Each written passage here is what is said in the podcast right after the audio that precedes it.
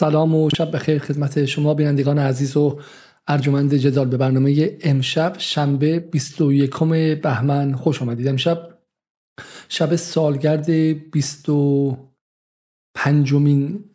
سال انقلاب اسلامی سال 57 که یکی از مهمترین اتفاقات تاریخی مدرن محسوب میشه و این رو نه من به عنوان یک ایرانی بلکه به عنوان یک کسی که به عنوان یک فکت در عرصه تاریخ جنبش‌های اجتماعی و انقلابات در جهان میدونم و انقلاب ایران چیزی است که در کنار انقلاب فرانسه در سال 1789 و بعد 1793 و انقلاب روسیه 1917 و انقلاب چین 1949 اگه اشتباه نکنم چهارمین انقلاب گسترده تاریخی که تغییر پارادایمی جدی رو در عرصه جهانی به وجود میاره. این پارادایم رو چه دوست داشته باشیم چه نداشته باشیم در هم ذهن ایرانی ها هم در ساختار اقتصادی و سیاسی و اجتماعی اونها و هم در نظم منطقه موسوم به غرب آسیا و بعد هم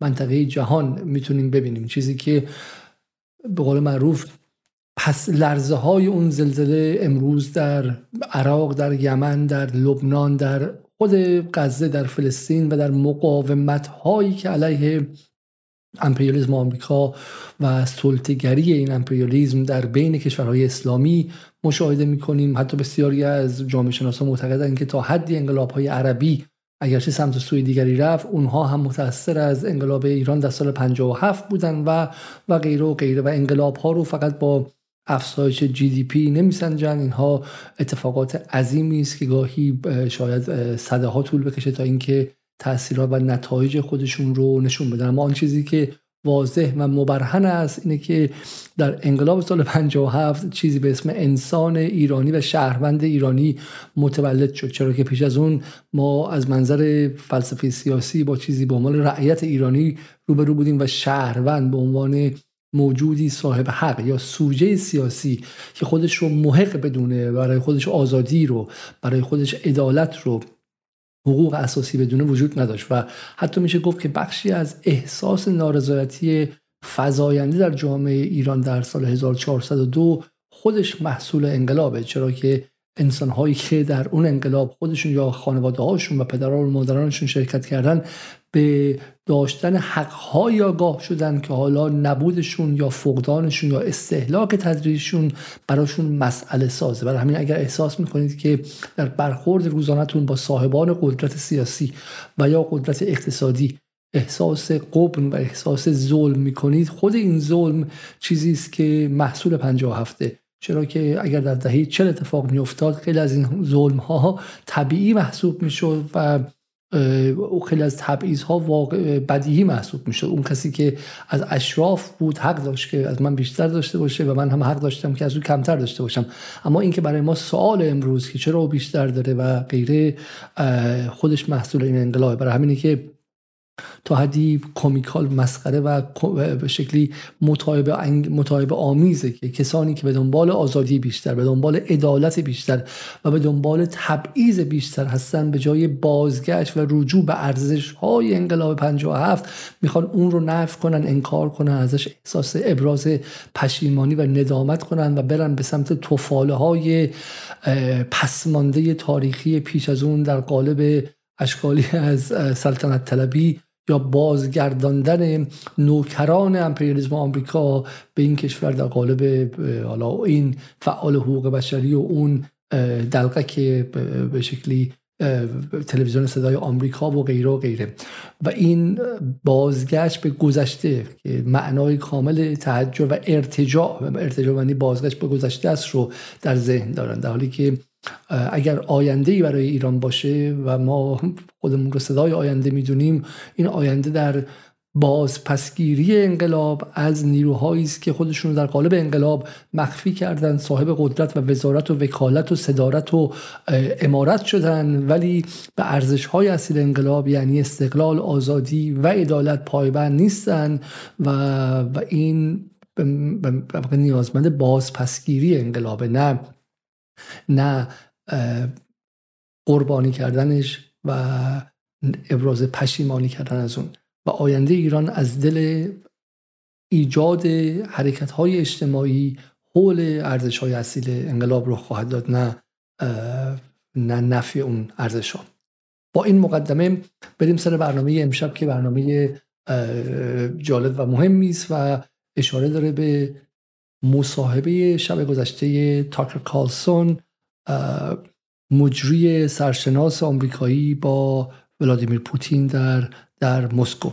خیلی از شما که حالا احتمالاً به انگلیسی مسلط هستید این مصاحبه رو دیدید و حالا من عکس رو از دیلی بیست انتخاب کردم که بیشتر تمسخر میکنه و ابراز میکنه که این مصاحبه واقعی نبود و به شکلی پروپاگاندا بود و غیره، و با این عکس تاکر کارلسون هم داره تحقیر میکنه. اما اونهایی که در فضای انگلیسی تورقی کرده باشن و یک مقدار اخبار رو زیر و رو کردن میدونن که این مصاحبه تا حد زیادی مثل یک بمب خبری در فضای بین‌المللی و فضای رسانه‌های غربی صدا کرد و اتفاق بسیار مهمی بود و واقعا جا داره که در موردش ما مفصل صحبت کنیم و همینطور هم برای ما ایرانی‌ها نتایج خاصی داره و همینطور هم یک تیست به قول انگلیسی ها، یک مزه‌ای هست از جهان پیش رو، از نظم پیش رو، و به ما میگه که ما داریم به کدوم سمت میریم و این حرفایی که پوتین اونجا میزنه و واکنشی که در سطح جهان هم بهش رخ میده به ما میگه که آیا واقعا این بحث نظم چند قطبی و غیره آیا یک توهمه یا اینکه یک واقعیتی که واقعا ازش گریزی نیستش. خب من فکر می‌کنم که شاید بد نباشه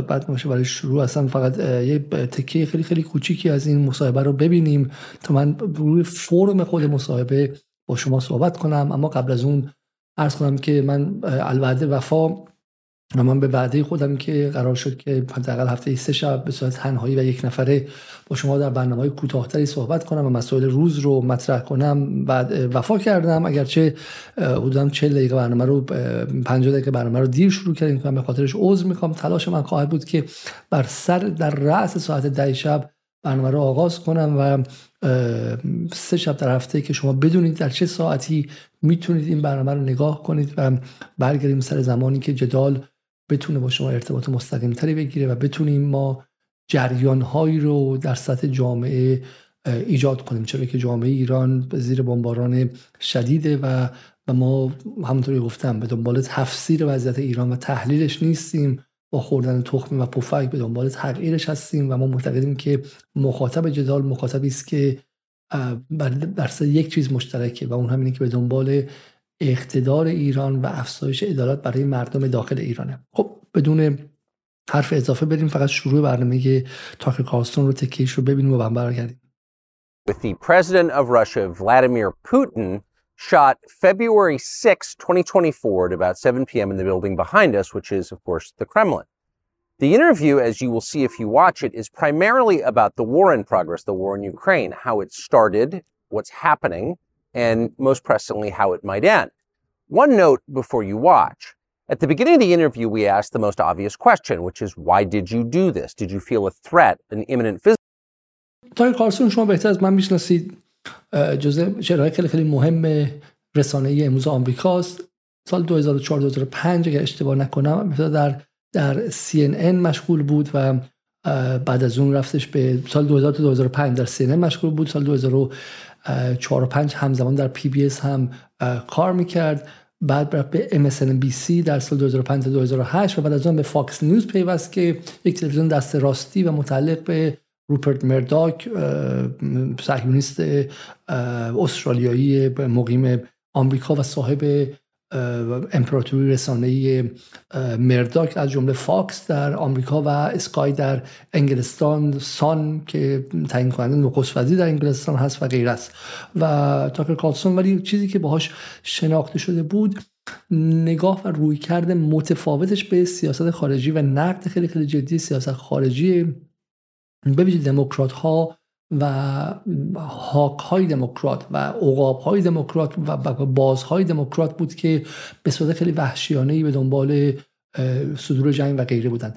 در قضیه جنگ اوکراین صدای خیلی خیلی منتقد تاکر کارلسون رو خیلی ها میشنیدن، در خود ایران هم با آب و تاب زیرنویس میکردن، حتی در گمانم رسانه‌های نزدیک به جمهوری اسلامی پخش میکردن، چون باورشون نمیشد چنین فردی بتونه چنین صحبت‌هایی کنه. اما تاکر کارلسون به ترامپ تا حد خیلی زیادی نزدیکه و از دل همون تفکر ترامپیستی میاد که آیسولیشنیست، معتقده که ناتو نباید بیشتر از این گسترش پیدا کنه، جنگ‌ها نفس آمریکا رو گرفته و به قول خود ترامپ آمریکا فرست، اول آمریکا و بعد هم کشورهای دیگر. و از دل این برخورده که نگاهش به سیاست خارجی با نگاه استعماری معمول و سنتی آمریکایی ها تفاوت داره.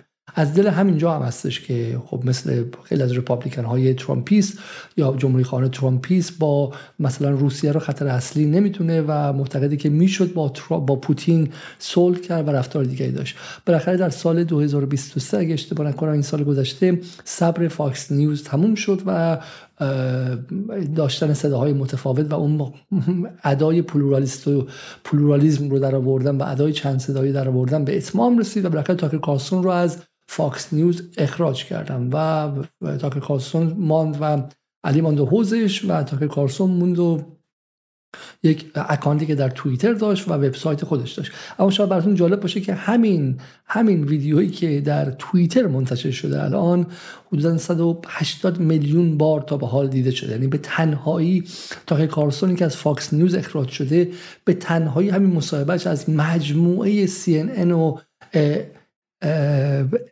MSNBC و ABC نیوز و PBS و تمام خود فاکس و تمام شبکه‌های آمریکایی که مجموعهشون باید بشه بالغ بر صدها میلیارد دلار سرمایه‌شون هستش بیشتر دیده شده و به تنهایی از اونها تاثیر بیشتری داره. پس اولین درسی که ما میگیریم تغییر فرم رسانه در عصر جدید و در قرن 21 که گاهی وقتا کیبل نیوز ها و کیبل نتورک ها به قول آمریکایی ها داره تاثیرشون خیلی کمتر از یه نفر مثل تاکر کارلسون، یه نفر مثل جیسون هینکل یا حتی یک نفر مثل جو روگان میشه. یعنی آدم‌های تکی و تک چهره‌های رسانه‌ای به تنهایی وقتی حرف متفاوتی میزنن که در شبکه‌های در هم تنیده مافیایی رسانه‌ای شنیده نمیشه، به تنهایی همونقدر نفوذ پیدا میکنن و شنیده میشه. این نکته اول.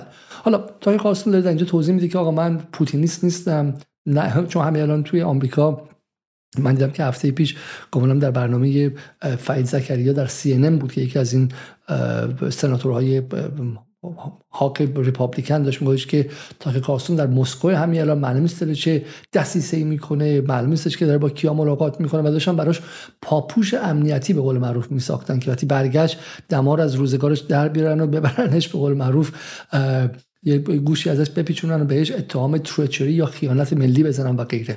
ولی در این مصاحبه ابتداش داره میگه من نه عاشق پوتینم، نه برای دفاع از پوتین اومدم که توضیح بدم به مردم آمریکا که آقا بالاخره ما 2 سالی که داریم پول مدرسه ویسکانسین و درمونگاه داکوتای شمالی رو از جیب مردم میزنیم و پول مالیات دهندگان رو میدوزیم، میریزیم تو دهن آقای زلنسکی که اسلحه بخره باهاش و بخشی از این اسلحه هم که داره بازار سیاه سر در میاره، مثل اون مقاله‌ای که مثل اون تحقیقی که اگه اشتباه نکنم NBC نیوز انجام داده بود و به سرعت حذفش کردن از اینترنت و مقاله رو پاک کردن و ما اصلا نمیدونیم که این مشکلش چیه و داریم با پوتین میجنگیم، عملا در جنگ نیابتی باش هستیم که تا حالا یه بار پای حرفاش نشستیم. برای همینه که اگر ادعای آزادی بیان و ادعای رسانه آزاد داریم و به قول خودتون فرست امندمنت، این شما این فرست امندمنت بیان ببینیم که آقا چی میگه پوتین و یک نفرتون تا به حال تقاضای مصاحبه از پوتین نکرده.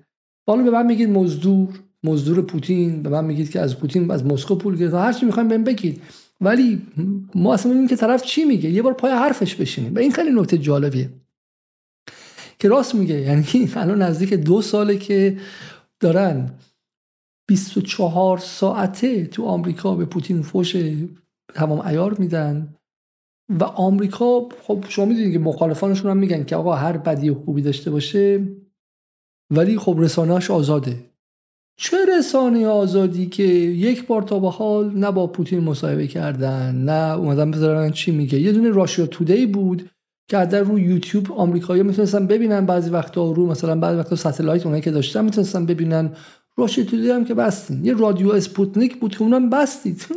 چه آزادی بیانیه. جنگ را انداختی با طرف و داری پول مردمت رو به غارت میبری، میذاری به اونجا، میفرستی به اوکراین. حالا من نمیگم که از آلمان داری چطوری تیغ میزنی، چطوری اروپا رو به دی اینداستریالایز کردی یا صنعتی زدایی کردی ازشون با محروم کردنشون از گاز ارزان روسیه. حالا اصلا میگم اونا براش مهم نیست، ولی اون منافع ملی خودت آقای آمریکا، آقای بایدن، اون منافع ملی خودت، تویی که ادعای دموکراسی داری، مردمت میخوام بدونم آقا ما با چی داریم با طرف میجنگیم. و یک دونه مصاحبه نکردی و نداشتی که طرف با مردمت هم حرف بزنه. پس چه نتیجه میخوام بگیرم؟ میخوام بگم که وقتی رسانه شما اینقدر با سرمایه‌داری و سرمایه‌های به شکل مافیایی اونجوری در هم تنیده است، فرست امندمنت و متمم اول و غیره تو قانون اساسی هم به کارتون نمیاد. اینو به لیبرال‌های ایرانی میگم، به لیبرال‌های سالم ایرانی میگم ها، که واقعا فکر می‌کنن اگه ایران یک مثلا توش چه تغییر خیلی بزرگی شه، یک قانون اساسی خوب نوشته بشه، آزادی بیان بیاد، رسانه‌های آزاد بیاد، فرق می‌کنه. تا وقتی که رسانه به پول نیاز داره هیچ فرقی نمیکنه، هیچ فرقی نمیکنه. خب میشه مثل همین دو سالی که یک بار تا حالا نشیده کسی در آمریکا که آقا پوتین چرا به اوکراین حمله کرده، و گمان میکنن پوتین حمله کرده چون یک نیروی وحشی آدمخواره. حالا ادامهش رو ببینیم. He responded he was annoyed by the interruption. But we concluded in the end, for what it's worth, that it was not a filibustering technique. There was no time limit on the interview. We ended it after more than 2 hours. Instead, what you're about to see seemed to us sincere, whether you agree with it or not. Vladimir Putin believes that Russia has a historic claim to parts of Western Ukraine. در مورد بخش اول مصاحبه صحبت میکنه که پوتین میکروفون دست گرفتش و ول نکرد. حالا من به شما نشون خواهم داد. و یه لکچر تمام عیار، یه سخنرانی تمام عیار کرد درباره تاریخ روسیه و تاریخ اوکراین، و این خیلی از من جالب بود. و این دور توضیح میده که آقا من جلوشو نگرفتم. اولش ما فکر کردیم که این میخواد وقتو پر کنه، ولی دیدیم وقتو پر کردن نبودش، واقعا میخواست توضیح بده که من از کجا آمدم و به شکلی تاریخ روسیه چیه و غیره. و این خیلی از من قضیه مهمیه که حالا ما بهش خواهیم رسید. خب بذارید من حالا یه میم خیلی قشنگی هم در فضای فارسی در فضای انگلیسی درست کردن که شاید من با نشون دادن همین به شما بتونم مثلا برنامه رو شروع کنم. چون اول این کاری که آقای پوتین کرد، یک سخنرانی تمام عیار کرد درباره اینکه تاریخ روسیه و اوکراین از کجا شروع میشه، و توضیح داد که آقا اوکراین یک کشور خیلی تازه ساز و جعلیه، خیلی هم با عدد و رقم و با اطلاعات این کار انجام داد. حالا این میمی که منتشر شده به شوخی اینه، میگه مثل پوتین Why did you invade Ukraine؟ آقای پوتین چرا به اوکراین حمله کردی؟ میگه 4 میلیارد سال پیش وقتی که زمین در حال سرد، در دوره سرد شدن بود، فلان و فلان. یعنی پوتین قشنگ ما رو برد به عقب و این سخنرانی تمام عیار کرد. چرا؟ چون پوتین فرصت رو غنیمت شمرد. به مخاطب آمریکایی که سواد چندانی نداره، اغلبشون نمیتونن رو نقشه دنیا حتی خود آمریکا رو تشخیص بدن کجاست، تشخیص بدن یکی از کشورهای متحدشون کجاست. دیدیم مثال ها رو در اینترنت دیگه که میرن سراغ آمریکایی‌ها تو این فستیوالا، میگن آقا آمریکا کجاست، نمیتونه پیدا کنه و تاریخ خودشون هم نمیدونن.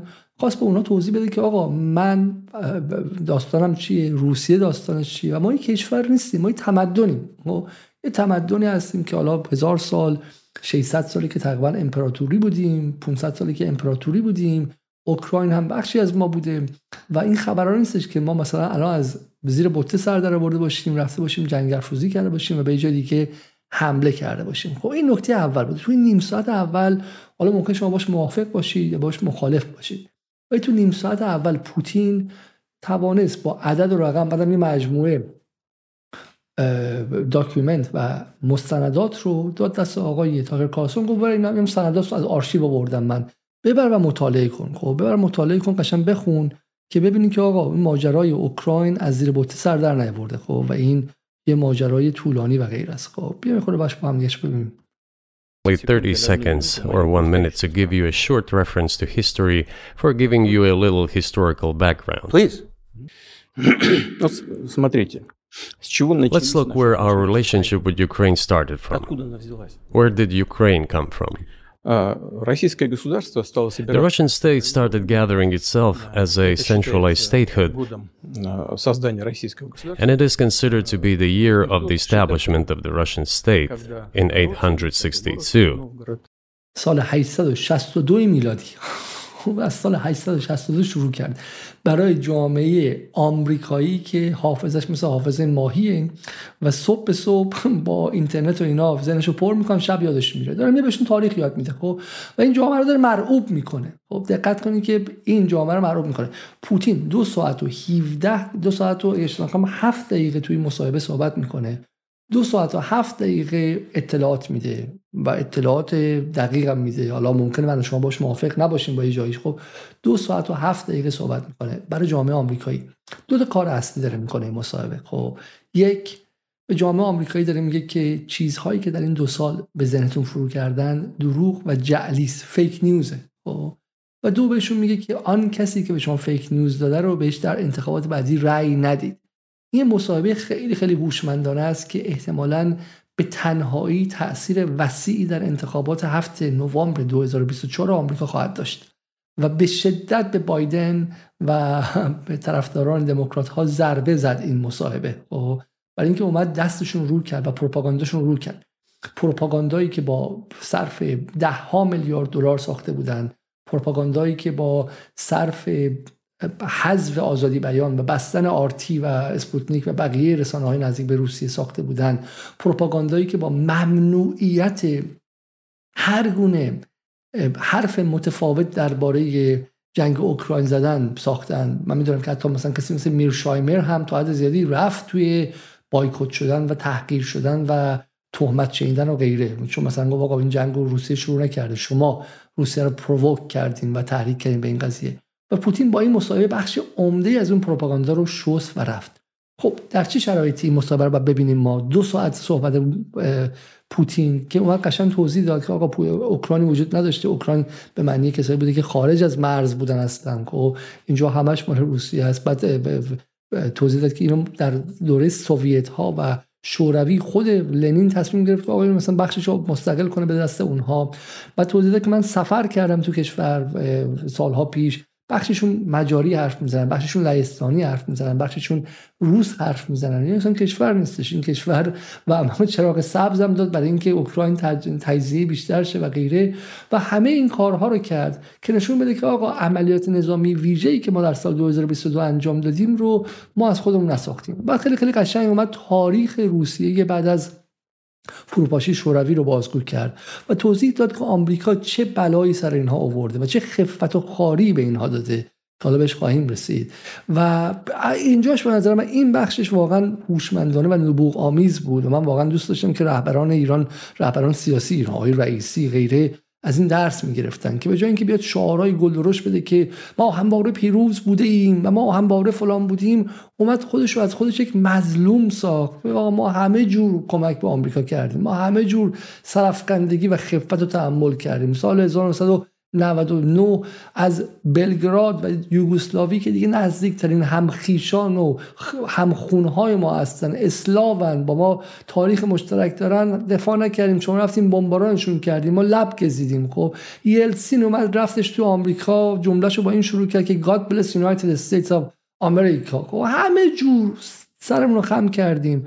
و جمله خیلی معروف پوتین اینجا میگه که آقا ما بهش آمریکایی گفتیم که ما هم بورژوا هستیم، ما میخوایم از شما باشیم. Now we are bourgeois. حالا ما بورژوازی هستیم، ثروتمند و سرمایه‌داری هستیم. دیگه سوویت و شوروی و کمونیست بازی هم نیست. در واقع کنیم بیایم تو. گفتن نه. سال 2000 به کلینتون گفتیم که من گفتم، پوتین میگه میخوام بیام تو ناتو. کلینتون گفت خیلی فکر خوبیه. زور بهش گفتم. عصر من گفت من با همکارام حرف زدم، گفتن که فعلا نمیشه.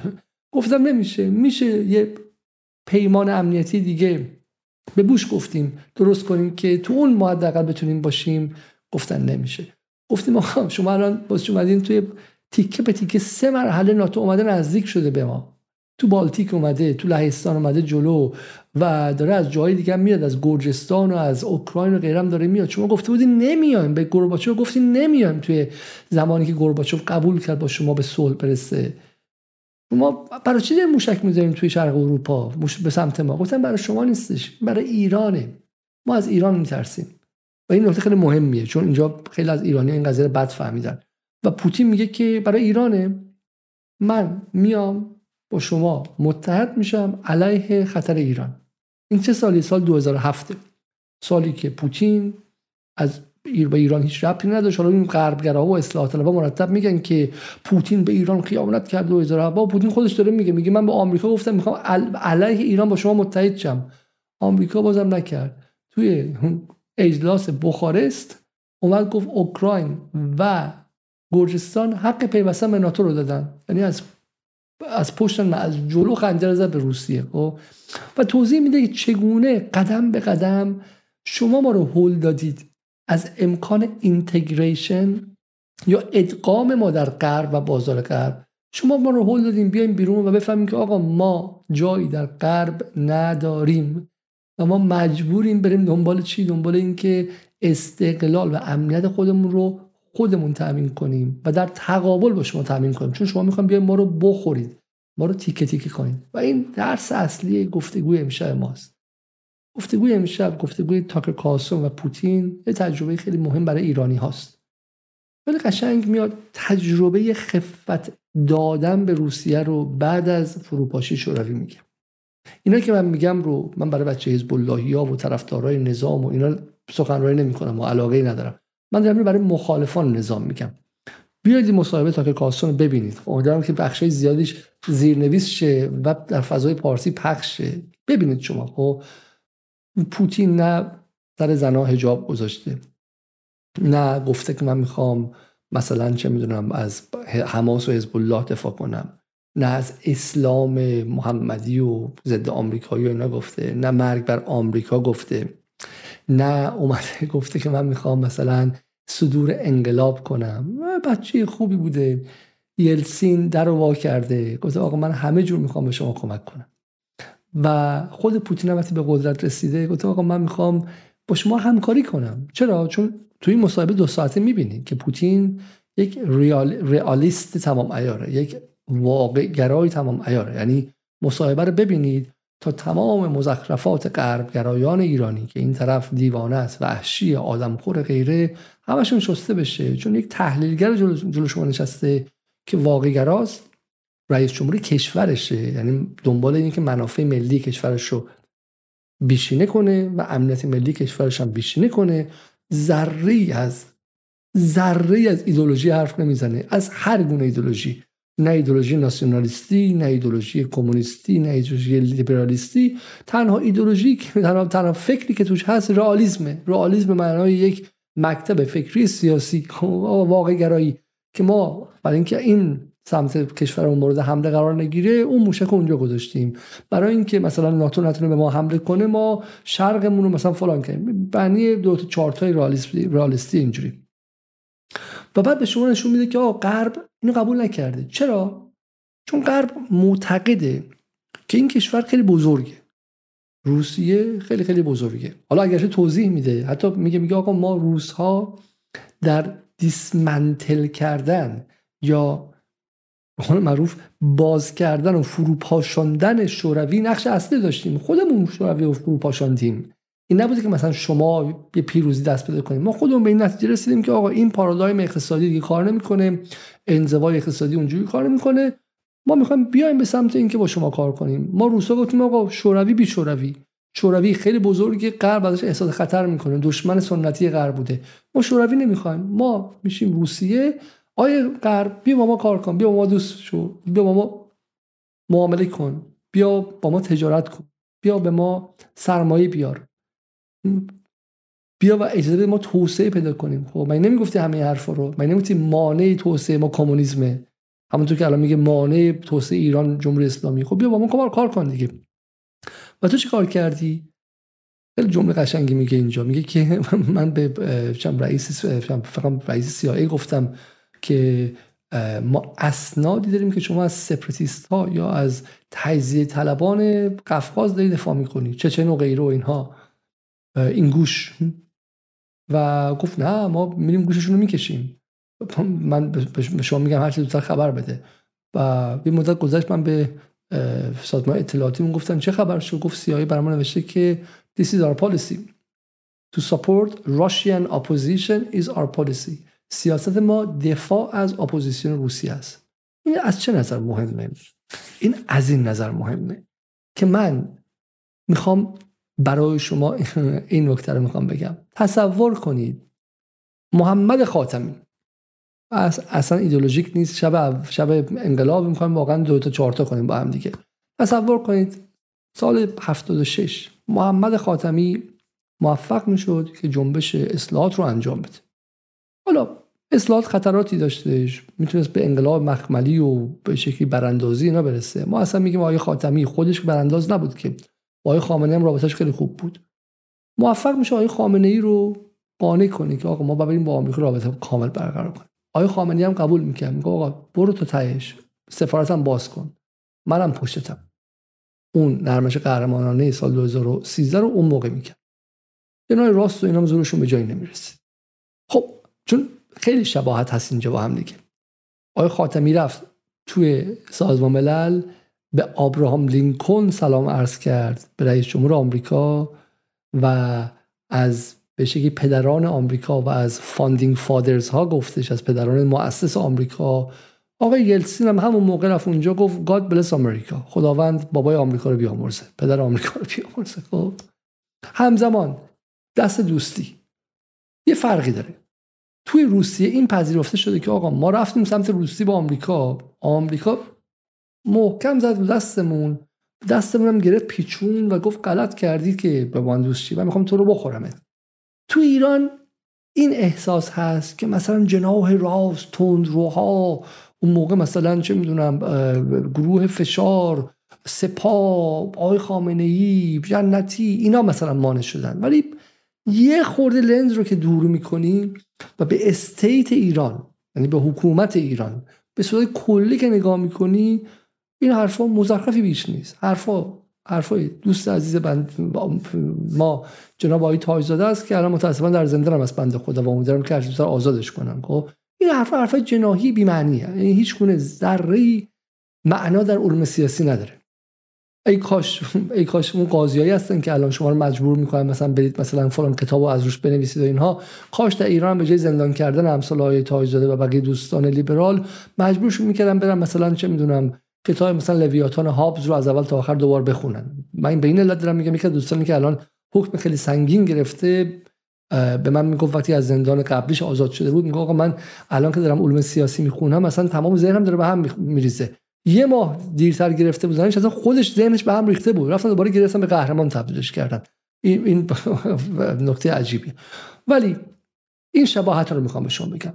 جمهوری اسلامی در همان زمان که روسیه به سمت غرب رفت، جمهوری اسلامی هم در توان خودش به سمت غرب رفتش. خب خاتمی به ابراهام لینکلن و پدران مؤسس و میفلاور شیپ و اینا هم تعظیم کرد و سلام عرض کرد. خب به پروتستانیسم آمریکایی که در آغاز قرن 17 هم بود و غیره. بعد اومدش ایران چیکار کرد؟ اومد کمک کرد، آسمان در اختیارشون قرار داد که برن به افغانستان حمله کنن. خب بعد برن آسمان در اختیارشون به عراق حمله کنن. تمام همکاری‌ها رو کرد. بهشون نقشه داد سپاه قدس که چگونه راه به کابل رو پیدا کنن، به جای اینکه به در و دیوار بمب‌های اسمش آنتی چیش می‌گفتن، بمب‌های ضد پناهگاه رو می‌زدن که هر کدومشون چند میلیون دلار بود، برن به کابل دست بدن. به اون برنامه ایران اند وست نورما پرسی رو ببینید. حالا همه اینها و بعد آمریکا میگه نه تو خیلی بزرگی روسیه، من میخوام تو رو تجزیه کنم. چرا؟ برای اینکه تو الان بچه خوبی هستی آقای یلتسین، آقای پوتین، ولی نفر بعد از شما که میاد تضمینی نیست خوب باشه. این کشور دو تا مشکل داره.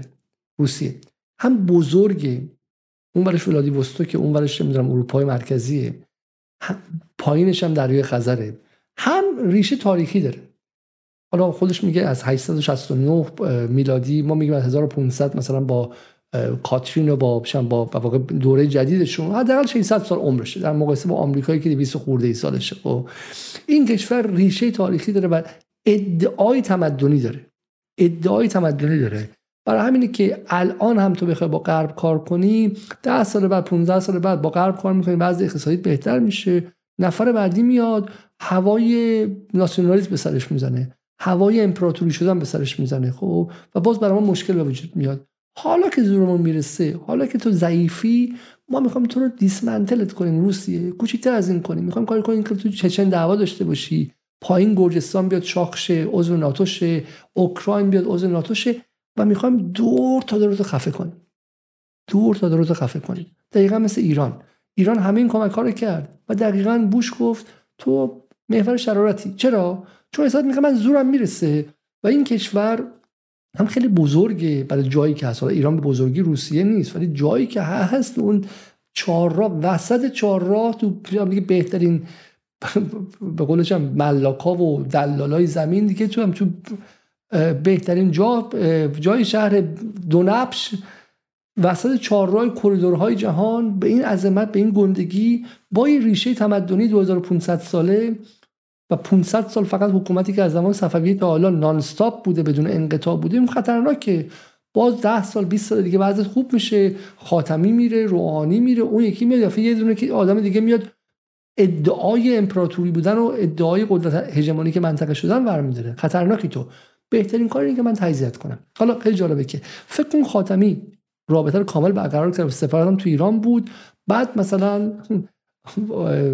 زنگ میزد که آیه رئیس جمهور آمریکا، حزب دموکرات کردستان ما اسنادی داریم، CIA داره بهش کمک میکنه، به جندالله داره کمک میکنه. بعد رئیس CIA پیام میداد که This is our policy to help Iranian opposition. حالا الان چون ایرانی و آمریکایی با هم حرف نمیزنن، این حرف رو ما دور دور میشنویم، ولی فکر کنم اگه با هم رابطه هم داشتیم، اون میگفتش که سیاست ما دفاع از اپوزیسیون شماست. این جمله بود که پوتین در این گفتگو گفت و به نظر من تکان دهنده بود که آمریکا رسما به روسیه ظلم میزنه و میگه ما سیاستمون دفاع از اپوزیسیون شماست. خب بریم قسمت بعدی. من یه تیکر رو کاوش مدیا زیرنویس کرده، شاید بهترین کار برای شما این باشه که اینو به هم دیگه ببینید که من مجبور ترجمه نباشم. Well, of course it did come true and you've mentioned this many times. I think it's a fair point and many in America thought that relations between Russia and the United States would be fine with the collapse of the Soviet Union and the end of the Cold War, that the opposite happened. But you've never explained why you think that happened except to say that the West fears a strong Russia, but we have a strong China the West does not seem very afraid of. What about Russia do you think convinced policymakers they had to take it down? این نکته خیلی درخشان این مصاحبه، نکته خیلی خیلی قشنگ مصاحبه این بود که خب تاکر کارلسون میگه که آقا شما مرتب میگید که آمریکا روسیه قوی رو نمیخواد، ولی آمریکا داره با چین قوی کار میکنه، مشکلی هم نداره. و اینجا به نظر من یه نبوغ سیاسی به خرج داد پوتین و واقعا آموختنیه و کل بازی رو ببین چجوری برگردون و سه تا هدف داره اینجا. به شما میگم The West is afraid of strong China more than it fears a strong Russia because Russia has 150 million people and China has 1.5 billion population and its economy is growing by leaps and bounds, over 5% a year. It used to be even more. But that's enough for China. As Bismarck once put it, potentials are the most important. China's potential is enormous. It is the biggest economy in the world today in terms of purchasing power parity and the size of the economy. It has already overtaken the United States quite a long time ago, and it is growing at a rapid clip. Let's not talk about who is afraid of whom. Let's not reason in such terms. And let's get into the fact that after 1991, when Russia expected that it would be welcomed into the brotherly family of civilized nations, nothing like this happened. You tricked us. I don't mean you personally when I say you. Of course, I'm talking about the United States. The promise was that NATO would not expand eastward, but it happened 5 times. There were 5 waves of expansion. We tolerated all that. We were trying to persuade them. We were saying, please don't. We are as bourgeois now as you are. We are a market economy and there is no communist party power. Let's negotiate. I repeatedly raised the issue that the United States should not support separatism or terrorism in the North Caucasus. حالا اصطلاحی در ایران هست، آقای خامنه‌ای میگه ما مظلوم مقتدریم. پوتین اینجا دیگه حتی مقتدرش هم انداخته و اصلا بدون رو در واسه، یعنی هدفش معلومه. نمیخواد الان مثلا بخشی از جامعه روسیه بگن حال کنم، میگن آ ما چقدر قوی هستیم، تو دهن آمریکا زدیم و غیره. من این مصاحبه رو توصیه میکنم که آقای رئیسی ببینه، مصاحبه میکنم آقای امیرعبداللهیان ببینه، توصیه میکنم آقای ظریف ببینه، آقای روحانی ببینه، حتی محمود احمدی نژاد ببینه، تک تک مقامات ایرانی که مصاحبه کردن ببینه. خب این مصاحبه آموزشی است و مصاحبه‌ای که هدفش واضحه، به دنبال پاپولیسم این که من الان بیام و تو داخل روسیه محبوبیت کسب کنم بگن عجب تو دهنشون زدی نیستش. داره میاد سعی میکنه که ذهن جامعه آمریکا رو از درون عوض کنه و بهشون بگی که آقا ما اتفاقا چقدر خفت کشیدیم، چقدر اذیت شدیم، همه جوره با شما کار کردیم که به قول خودتون ما رو به عنوان کلوب کشورهای متمدن بپذیرید و شما ما رو نپذیرفتید و اگه ما اینجا هستیم شما ما رو مجبور کردید، شما ما رو مجبور کردید. خب و این چیزی که اگه الان شما توی یه شهر آمریکایی مصاحبه رو ببینید، تمام ذهنیت نسبت به اون حجم از هیولاسازی از آمریکا از پوتین فرو میریزه. درسته؟ هدفش اینه. این مصاحبه آموزش جنگ رسانه‌ای و جنگ هیبریدی توسط فرمانده پوتین علیه نظم رسانه‌ای و جنگ روانی آمریکا با امپراتوری رسانه‌ای که از هالیوود شروع میشه و در شبکه‌های اجتماعی ختم میشه. But they continue to do it anyway. And political support, information support, financial support, even military support came from the United States and its satellites for terrorist groups in the Caucasus. I once raised this issue with my colleague, also the President of the United States. He says, "It's impossible. Do you have proof?" I said, "Yes." I was prepared for this conversation and I gave him that proof. He looked at it. And you know what he said? I apologize, but that's what happened. I'll quote. He says, "Well, I'm gonna kick their ass." We waited and waited for some response. There was no reply. I said to the FSB director, "Write to the CIA, what is the result of the conversation with President?" He wrote once, twice, and then we got a reply. We have the answer in the archive. The CIA replied, "We have been working with the opposition in Russia. We believe that this is the right thing to do, and we will keep on doing it." Just ridiculous. So what was the trigger for you? What was the moment where you decided you had to do this? Спровоцировал конфликт. Initially, it was the coup in Ukraine that provoked the conflict. حالا بحث روسیه، بحث اوکراین و غیره است که شروع میشه اینجا. من فقط میخوام قبلش یک چیزی به شما بگم که اگه شما در آمریکا باشی این رو داری با چی مقایسه میکنین و پوتین رو کنار کی میذارین.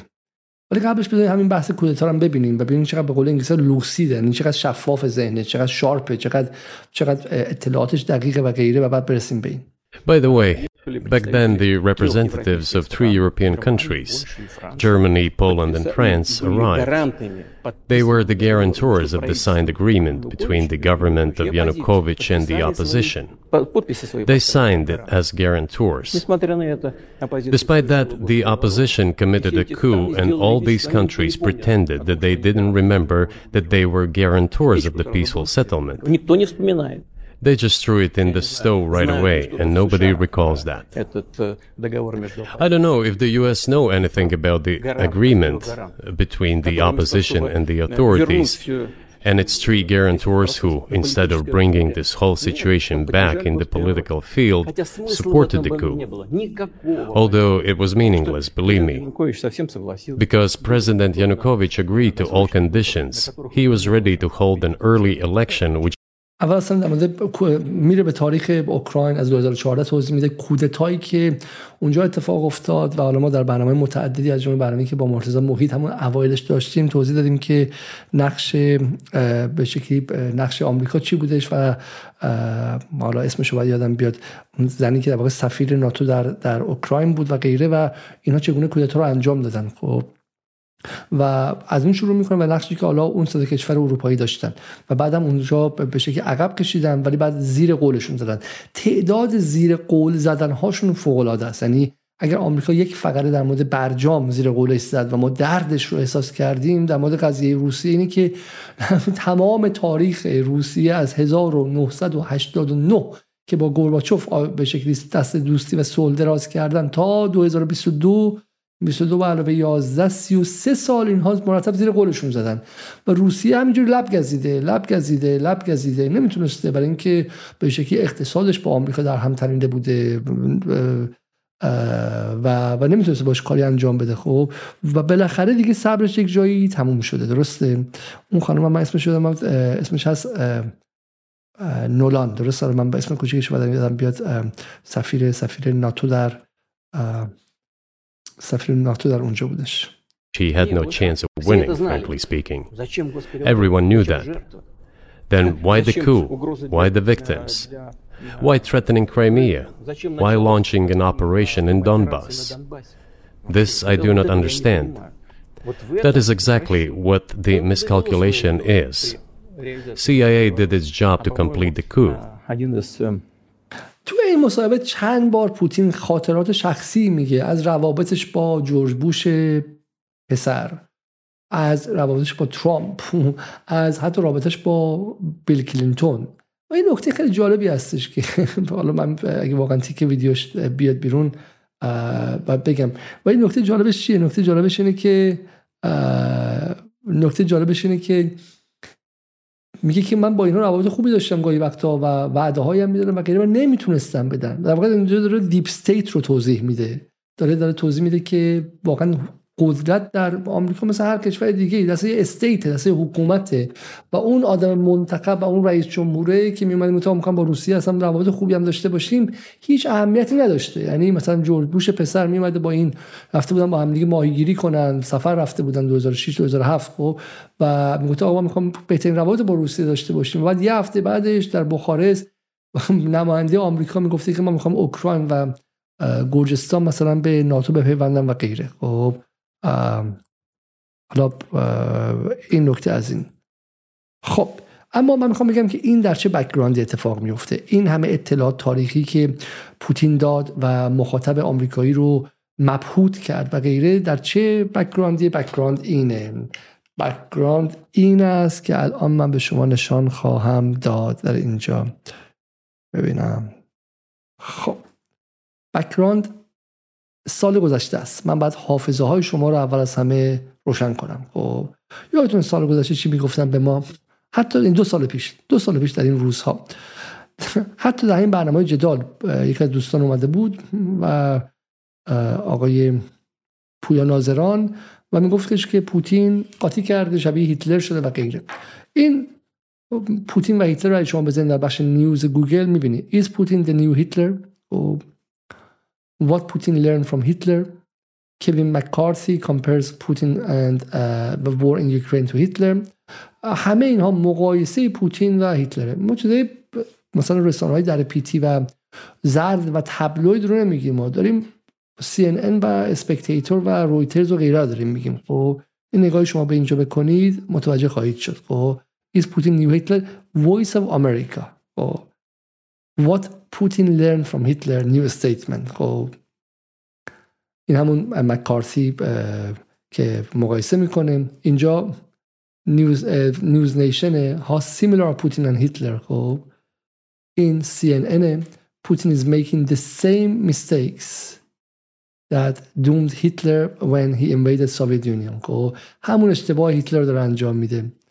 دوباره What Putin has in common with Hitler. خب دوباره اینجا رویترز به این مهمی speaking to Hitler. Polish president says calls with Putin like speaking to Hitler. از رئیس جمهور لهستان داره نقل قول میکنه. Sky News, Ukraine war. Putin is a modern-day Hitler, and Russia is doomed to suffer the same fate as Nazi Germany, says Zelensky's most trusted security advisor. به نقل از زلنسکی میگه، اما در واقع حرف دل خود اسکای نیوز آقای مرداک رو میگه. Putin's attack on Ukraine echoes Hitler's takeover of Czechoslovakia. این مال کجاست؟ مال واشنگتن پسته که این شبیه حمله هیتلر به چکسلواکیه. کانورسیشن میگه پوتین is Hitler.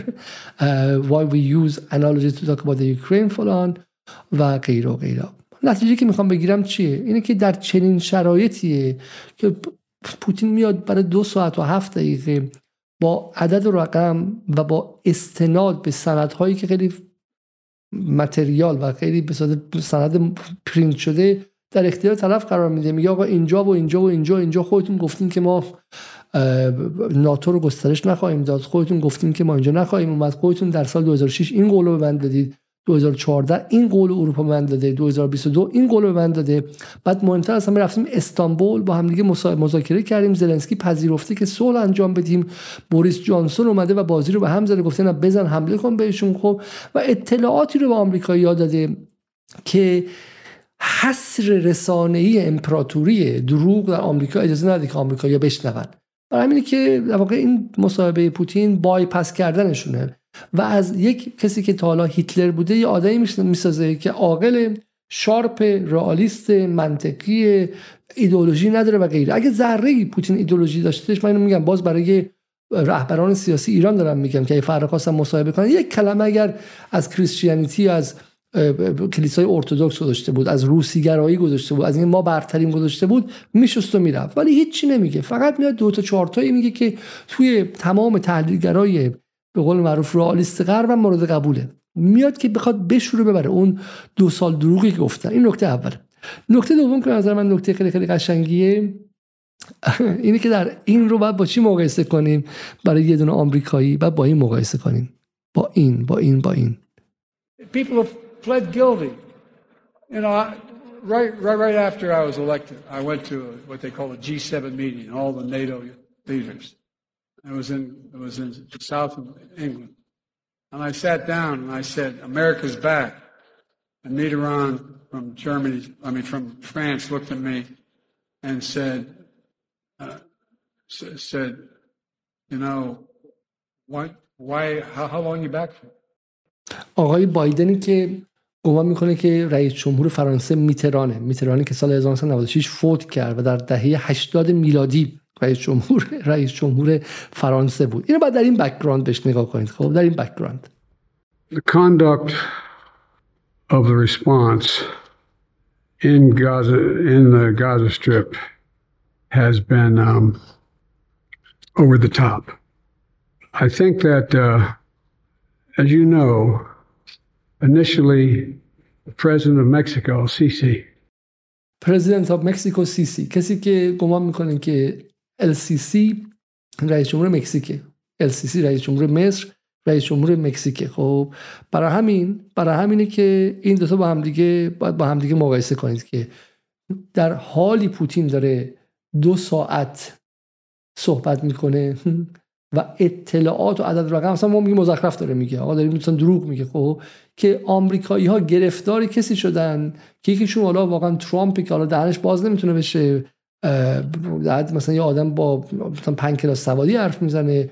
بایدن هم که اسم خودش یادش نمیاد، درسته؟ یعنی به همین سادگی حالا یکی که داره بهشون درس تاریخ میده، داره بهشون توضیح میده که آقا روسیه کجاست، از کجا آمده، تاریخش کجا بوده، حقانیتش برای ادعا روی مناطق اوکراین چی بوده و غیره. قشنگ 170 میلیون ویو گرفته و داره بهشون توضیح میده کجاست.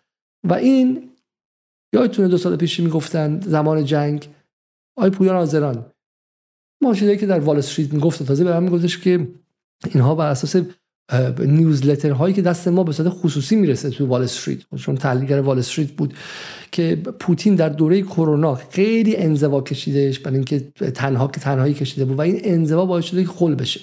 پوتین به زودی بمب اتم میزنه که تو همینجا میگه میخنده بهتون، خب پوتین شبیه هیتلر شده و غیره. خب و شما میبینید که در اینجا که هیچ مدنی نیستش، روندیه که اگه من پوتینم نبود اونجا، عباس آقام اونجا بود انجام میداد. خب ولودوفسکی هم بود انجام میداد، شاپلوفسکی هم بود انجام میداد، هر کی، علیوف هم، علیزوف هم اگر رئیس جمهور اونجا بود انجام میداد، هر کی بود داره توضیح میده که آقا این منطق استیت روسیه است، این که ما مجبوریم که از خودمون دفاع کنیم و این کارها رو انجام دادیم. خب برای همینه که این مزخرفاتی که 2 سال تو ذهن جامعه ایران کردن وجود نداره اینجا. این نکتهش بدش. خب نکته بعدی، برگردیم به مصاحبه و اون تیکه‌ای که بچه‌های کاوش مدیا زحمت کشیدن. I think one of the deputy secretaries of state said that it cost a large sum of money, almost 5 billion. But the political mistake was colossal. Why would they have to do that? All this could have been done legally, without victims, without military action, without losing Crimea. We would have never considered to even lift a finger if it hadn't been for the bloody developments on Maidan. Because we agreed with the fact that after the collapse of the Soviet Union, our borders should be along the borders of former Union's republics. We agreed to that, but we never agreed to NATO's expansion, and moreover, we never agreed that Ukraine would be in NATO.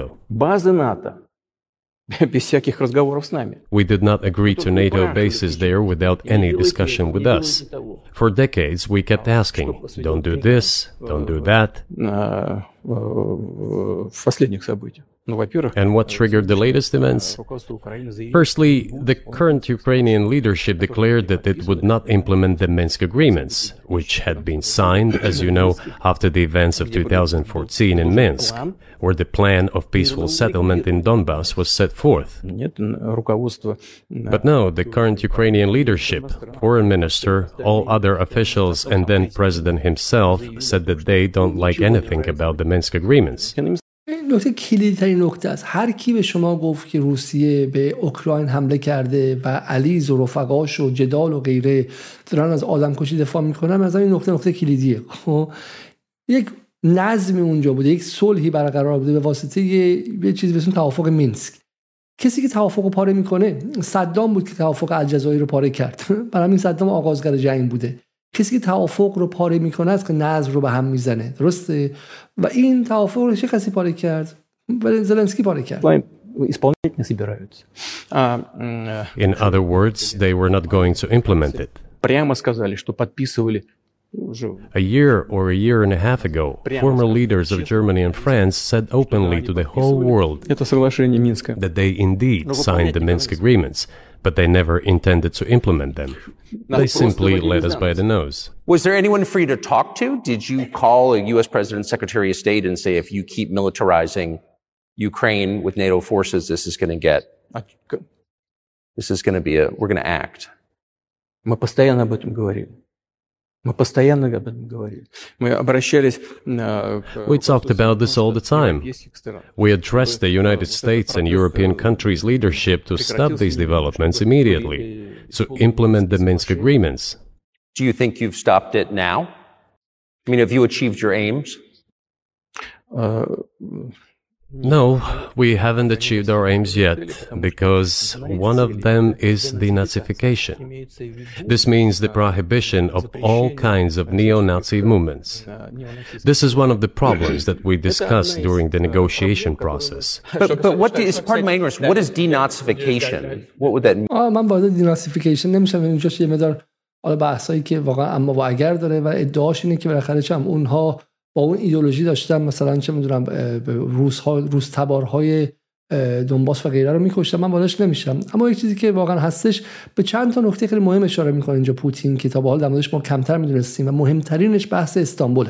بحث اینه که در استانبول روسیه قبول کرده بود، در توافق استانبول قبول کرده بود که بیاد و به شکلی جنگ رو متوقف کنه و زلنسکی هم قبول کرده بود. و چه اتفاقی میفته که دوباره زلنسکی رو پرووکت میکنن و تحریکش میکنن به ادامه جنگ. این نکته خیلی نکته کلیدی است که در رسانه‌های غرب شما خیلی خیلی خیلی ازش کم میشنوید و این رو رسوا کرد و یک از دلایل و حالا واقعا باعث شد که از دیروز تا حالا رسانه‌های غرب به عربده کشی برسن که حالا من باز بتونم اینجا به شما بخششون نشون بدم، شاید برای شما جالب باشه که چگونه از دیروز تمام رسانه‌ها در غرب، حالا رسانه‌های ایرانی نه ولی رسانه‌های غربی، اصلا به صورت خیلی عجیبی مشغول فریاد بر سر این قضیه هستن. بذاریم با هم دیگه نگاهی به واکنش‌ها به این قضیه بکنیم. خب پوتین و کارلسون، خب بی بی سی تاکر کارلسون اینترویو فکت چکینگ پوتینز نانسنس هیستوری، خب فکت چکینگ درباره مزخرفات تاریخی پوتین، تلگراف، خب هیچی. تاکر کارلسون پوتین تکس چارج از تی وی هست گیوز فری رن تو کرملین. بی بی سی دوباره که کارلسون قشنگ میدون رو در اختیار پوتین قرار میده که هرچی خواست بگه. بوریس جانسون و میگه که اتاک تاکر کارلسون اوور پوتین اینترویو هیتلر پلی بوک، که این از روی کتاب هیتلر انگار مثلا شده، از روی کتاب هیتلر خونده و یه پروپاگاندای ناب بیشتر نیستش. خب و حالا من بتونم اتفاقا اگر بتونم این رو به شما نشون بدم، خود آقای بوریس جانسون شاید برای شما جالب باشه، چون به جانسون خیلی خیلی اشاره شد و نقش جانسون برای به هم زدن توافق استانبول. Around the world, people watching that ludicrous interview with Vladimir Putin conducted by Tucker Carlson, and we must not fall in this tissue of lies and pardon for the notion that Putin is somehow fated to succeed in Ukraine. On the contrary, he is doomed to fail. Read about it in the Daily Mail. حالا از داره فروش مقاله خوش در دیلی میل رو تبلیغ میکنه، خب ولی میگه اطراف جهان دارن این رو نگاه میکنن و مزخرفات و دروغ‌های پوتین رو باور میکنن، ولی نباید بهش پذیرفت و پوتین میخواد بگه در اوکراین پیروز شده. خیلی نکته جالب و مهمش اینه که وقتی آمریکا میخواست صلح رو به هم بزنه مستقیم وارد نشد. ببینید در این دو سال گذشته اتفاقایی افتاده. آمریکا اومد نورد استریم رو از بین برد و بعد هم قبول نکرد به صورت حالا با دسیسه‌های فراوان. اومد قرارداد استانبول رو به هم بزنه، توافق استانبول به هم بزنه، خودش این کارو نکرد، بوریس جانسون رو فرستاد. خب میزان دسیسه هایی که آمریکا در اینجا به وجود آورد تا اینکه به کمک انگلیس بیاد هم روسیه رو به شکلی گرفتار این جنگ کنه که گمان میکرد بتونه ورشکستش کنه و بتونه بهش فشار خیلی زیاد بیاره، همین که اروپا رو، اروپای مرکزی یعنی آلمان رو و کشورهای اروپایی رو از تضعیف کنه اقتصادشون رو با محروم کردنشون از گاز روسیه، تا اینکه اونها حداقل شاک نشن در جهان چند قطبی و نخوان از آمریکا خودشون سوا کنن. این رو با کی کرد؟ با پودلش، سگ پودلش انگلیس. خب برای این بوریس جانسون مسئول به هم زدن این قضیه بود. یادتونه که بوریس جانسون در حالی که در انگلیس زیر بدترین فشارها بودش و می‌خواستن استیضاحش کنن، صبح به صبح لباس می‌پوشه میرفت تو وسط جنگ اوکراین. خب یعنی تو انگلیس موقع مسخره می‌کردن که این بیشتر الان رئیس جمهور اوکراین تا انگلیس. خب در حالی که یکی بعد از دیگری اسکاندال‌ها و رسوایی‌های سیاسی خودش در به ویژه قضیه کرونا بیرون اومده و می‌خواستن در پارلمان استیضاحش کنن و برکنارش کنن، مرتب وسط جنگ اوکراین پیامرسان آمریکا بود. آتلانتیسیست رو شما اینجا می‌بینید. خب آتلانتیسیست، حالا بگذاریم که خود بوریس جانسون همزمان کسی بوده که برگزیت رو انجام داده و باعث جدایی آمریکا برگزیت رو انجام داده، خب برای اینکه بتونه اتفاقا انگلیس رو از اروپا بکنه، نزدیکتر کنه به آمریکا و در اینجا هم باز نقشش رو در خدمت آمریکا انجام داد. خب بریم سراغ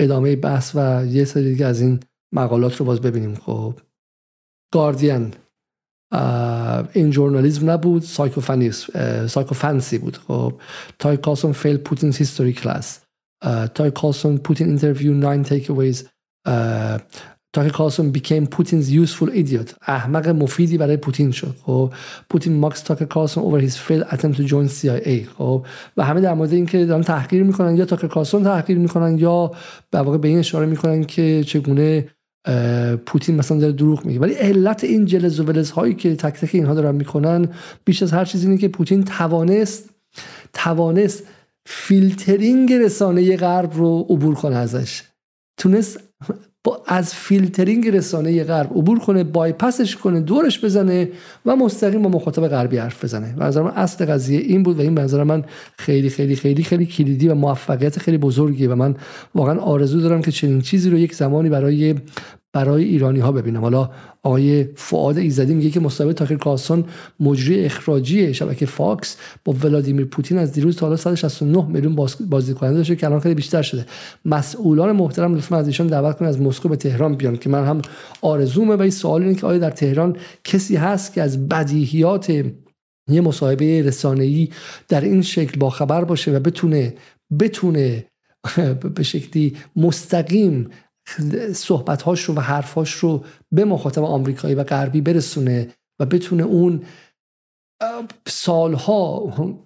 سالها هیولا سازی از ایران رو به هم بزنه. چون اگه من جای ایران باشم دقیقاً چه این کاری می‌کنم. همونطور که پوتین گفت من میام میگم که ما اومدیم به شما کمک کردیم سر آزادی گروگان‌ها در لبنان، بعد اومدیم که آقای خاتمی اومد بحث گفتگو تمدن‌ها رو مطرح کرد، بعد اومدیم به شما راه کابل رو یاد دادیم، بعد در زمینه جنگ عراق به شما کمک کردیم، بعد اومدیم چه میدونم 10 تا کار دیگه کردیم و شما ما گفتیم محور شرارت، بعد اومدیم چه میدونم نرمش قهرمانانه کردیم، اومدیم چه میدونم خودمون توی راکتور آب سنگینمون سیمان ریختیم، بعد اومدیم چه میدونم قرن سازی رو متوقف کردیم و شما برجام رو پاره کردید و ما رو از بین بردید و ما رو به فلاکت انداختیم و اومدین جنگ داخلی در خیابون هامون به وجود آوردید، الاهواز رو مجهز کردید، اومدید چم در سال 2018 و 2019 شورش خیابانی در ایران به وجود آوردید، رسانه ها رو دور تا دور ایران چیدید، با بن سلمان علیه ایران متحد شدید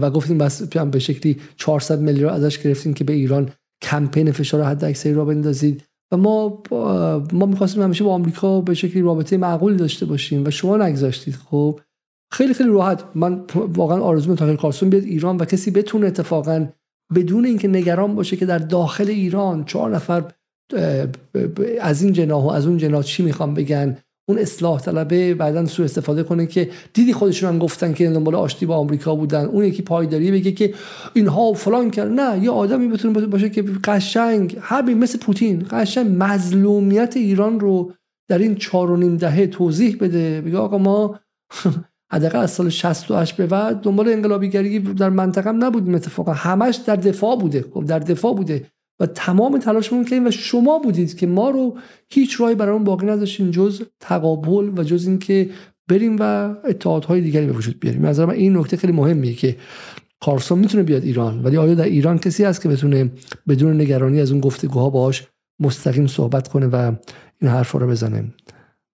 بریم سر نکته بعدی که دیگه وقت چندانی نیستش. خب Ukraine with NATO forces this is going to get This is going to be a we're going to act. We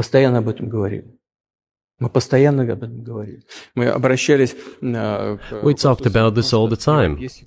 We addressed the United States and European countries' leadership to stop these developments immediately, to implement the Minsk Agreements. Do you think you've stopped it now? I mean, have you achieved your aims? That is what and matter and what we are conveying to the U.S. leadership. If you really want to stop fighting, you need to stop supplying weapons. It will be over within a few weeks. That's it. And then we can agree on some terms. Before you do that, stop. What's easier? Why would I call him? What should I talk to him about? Or beg him for what? And what messages do you get back? You're going to deliver such and such weapons to Ukraine? Oh, I'm afraid, please don't. What is there to talk about? این نکته خیلی مهمی هستش که مرتب در اینجا نزدیک 10 بار پوتین در این مصاحبه ابراز میکنه که ما میخوایم صلح در دسترسه، کافی است که آمریکا از مسلح کردن اوکراین دست برداره. یا خود زلنسکی به من تلفن کنه، زلنسکی تلفن کنه و بگه آقا ما میخوایم صلح کنیم، خب همونطور در استانبول قرار بود صلح کنیم. و این به نظرم خیلی نکته هوشمندانه ایه که تمام تصویری که ما از پوتین داشتیم که آقا اومده دنبال کشورگشایی است تا اوکراین نابود نکنه و غیره ول نمیکنه به هم میزنه، میگه من اومدم، من قبلا هم در 2022 هم اومدم که صلح کنم، اونها نذاشتن، خب بوریس جانسون نعمت بگذاره و غیره. برای همین کل تصویر رو از یک نیروی خشن اینویدر وحشی تبدیل میکنه به کسی که آقا ما اینجا تمام تلاشمون رو کردیم و اونور نگذاشتش. نکات دیگه رو خیلی خیلی سریع با هم دیگه مرور کنیم و یک نکته ما میگم واقعا فکر می‌کنم که یه فرصت رسانه‌ای فوق‌العاده بود اینجا برای پوتین که تقریباً دروغ‌های غرب رو در مدت تا اتحاد جماهیر شوروی هم تا از زیادی خنثی‌سازی کنه، برای اینکه بالاخره روس حراسی که امروز در غرب هستش تا حد زیادی متأثر از به شکلی اون شوروی هراسیه. و خیلی هم قشنگ میگه که آدمان شوروی مراکز فراوانی بودن که برای مقابله با شوروی پول میگرفتن، اتاق فکرها، مراکز غیره و اینا، بعد این شوروی هم تمام شد و کارشون انجام میدادن دیگه. همین الان با ایران بالاخره الان کلی اتاق فکر تو آمریکاست. الان FTD فردا با ایران صلح کنه آمریکا، FTD میخواد چیکار کنه؟ میخواد مثلا ولشن، بیکارشن، اخراجشون کنه. بالاخره اون با ایران ستیزیش رو ادامه بده دیگه. خب و همین در مورد این قضیه خیلی خیلی خوب توضیح داد. یه دو سه تا قصه خیلی خیلی جالب گفتش، این بنظر من خیلی استادانه خاطر تعریف کرد برای اینکه مثلا توضیح بده که اوکراین چگونه یک امر جعلی است و یک کشور واقعی با ریشه مثلا تمدنی قدیم نیست، ریشه تاریخی قدیمی نیستش. من رفتم یه شهری اونجا با ماشین که میرفتم یه سری دیدم لباسای عجیب پوشیدن، فکر کنم کارنوالی هستش، تئاتری قرار بازی کنن. گفتم این چی پوشیدن؟ گفتم اینا مجاریان. گفتم این چی مجاریان؟ گفتم اینا زبونشون مجاری، تو این بخش اوکراین زبونشون، لباس محلیشون و غیره مجارستانی. تاکر کارلسون اینجا دوزارش میفته، میگه شما میگی که این بخش اوکراین رو هم بعد مجارستان بگیره، آیا تا به حال از ویکتور اوربان چنین چیزی خواستی؟ میگه نه، من چنین چیزی نخواستم. ولی عملاً با این حرف داره به مجارستان هم چراغ سبز میده که شما باید برید یه بخش از اوکراین بگیرید. حالا که اوکراین به قول معروف و زلنسکی خودش رو در اختیار پروژه از بین بردن امنیت روسیه قرار داده و میخواد بیاد و ناتو رو بکشونه مرز روسیه، من مثل شیری که توی محل رفتم و در دفاع از خودم یک رونشو خوردم، به مجارستان میگه تو هم برو یه رون دیگه شو بگیر. حتی به لهستانیا میگه بخش از اوکراین لهستان تبارن، به لهستان هم میگه برو یه جای دیگه رو بگیر. منظورم این که به هیچ معنی به این معنی نیستش که پوتین الان اینجا آدم نرم و گرم و نلسون ماندلا نیستش، یه قدرت با 5000 خورده 6000 تا کلاهک اتمی و به دنبال حفظ مرزهای خودش، ولی واقع‌گرا، ولی میدونه که در سال 1990 قدرت روسیه با اقتصادش چیزی نبوده که بتونه مثلا برای غرب شاخونشونه بکشه. برای همین هم میخواسته متعادل شه، میخواسته اقتصادش هم قوی شه و همین الان ناراحته که اقتصادش فقط 2 تریلیون دلاره. خودش میدونه که توسعه نامتقارن داره، خودش میدونه که قدرت نظامیش دومین قدرت نظامی جهانه، اما قدرت اقتصادیش پنجمین قدرت اقتصادی جهانه. تازه اگر بتونی پاور پریتی رو نگاه کنی و در واقع تولید ناخالص داخلی رو نگاه کنین، تولید ناخالص GDP رو نگاه کنین که فکر کنم 8 و 9 کشور باشه. برای همین خودش میدونه که ما دوست داشت پوتین هم که اقتصادش بهتر باشه. دقت کنید وقتی شما به توسعه جمهوری اسلامی ایراد میگیرید، جمهوری اسلامی هم دوست داشت، جمهوری اسلامی در کلیتش در مقام یک واحد سیاسی و استیت دوست داشت که اقتصادش الان به جای GDP 600 700 میلیارد 1.5 تریلیون باشه. خب دوست داشت، برای همین 10 بار سراغ آمریکا رفت، برای همین که هم خاتمی هم روحانی یعنی استیت ایران، این جمهوری اسلامی به علاوه آقای خامنه‌ای، به علاوه بخشی از سپاه، به علاوه قالیباف و رئیسی و غیره. به سال 96 که ما فراموش نکردیم که یه سعید جلیلی بیرون بود، بقیه استیت همه پشت برجام بودن. برجام سیاست حکومتی بود، سیاست رسمی تمامی حکومت ایران بود و غرب قبول نکرد، گفت نه من به تو این توسعه رو بد نمیدم، اون توسعه نظامیت هم ازت میگیرم. دقت کنید برای همینه که چاره‌ای برای این کشورها مثل ایران و روسیه که به نظرم بسیار همسرنوشتن باقی نمونه، مگر اینکه در این برهه زمان اول توسعه اقتصادی، توسعه نظامی رو به اون حد برسونن که آمریکا رو هول بدن عقب، غرب رو هول بدن عقب و بقای خودشون تامین کنن. بعد حالا منتظرشن برای راههایی برای پیدا کردن به شکلی توسعه اقتصادی وسیع‌تر. این یه نکته دوم بودش که من خواستم اینجا توضیح بدم. خب از من این نکته مهمی بودش. خب نکته بعدی در مورد سال 2007 الان مسائلی مطرح شده. خیلی میگن که حرفی که پوتین زد برای این بود که چراغ سبز بده به آمریکا، که همین الان هم اگر تو من آشتی کنی من میام و ایران رو قربانی میکنم و با تو آشتی میکنم. خب من فکر میکنم که این یک بدفهمی تمام عیاره. ببین من آوردم اینجا speech delivered at the MSC، این مال فقط مونیخ کنفرانس بود باشه، درسته، سال 2007. خب من میخوام به شما نشون بدم که پوتین اتفاقا خیلی خیلی سریع اینجا حرف میزنه، برای همین که اصلا سیاسی حرف نمیزنه، داره خیلی خیلی سریع میگه آقا من چه کارایی کردم چه کارایی هم نکردم. خب من میتونم اینجا به شما نشون بدم که این در کجاست. این خب در این نوشته آقای پوتین چندین و چند بار به ایران اشاره میکنه، خب و به خطر اتمی ایران. درسته، دوره دیگه است، برهه دیگه است و زمانی دیگه است. خب بدون هر گونه درواسی میگه today many other countries have these missiles including democratic people's republic of Korea فلان و فلان. Many countries are working on the systems and plan to incorporate them as part of their weapons and only. در مورد خطر موشکی و اینها حرف میزنه، خب که یکیش مال ایرانه مثلا. The situation surrounding the Iranian nuclear program. من میگم در صفحه 7 باید باشه که اشتباه نکنم، صفحه 7 بله. خب اگر شما تو اینجا ببینید، بله خب همینجاست. خب در پایین اینجا اشاره میکنه، میگه که The situation surrounding the Iranian nuclear program acts as a clear example.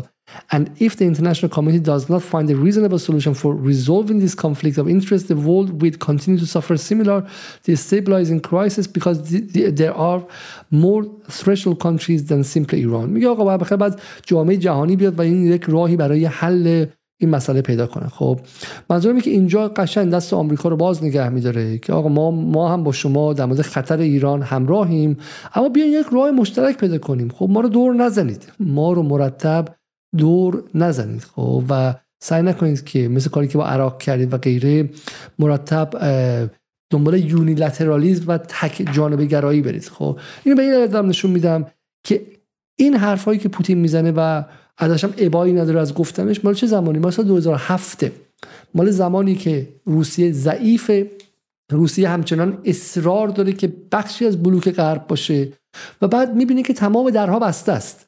درها که بسته میشه و همچنان گرجستان و اوکراین که دعوت به ناتو میشن، یواش یواش یواش پوتین دل سرد میشه از غرب و یواش یواش ببینه که راهی نیستش.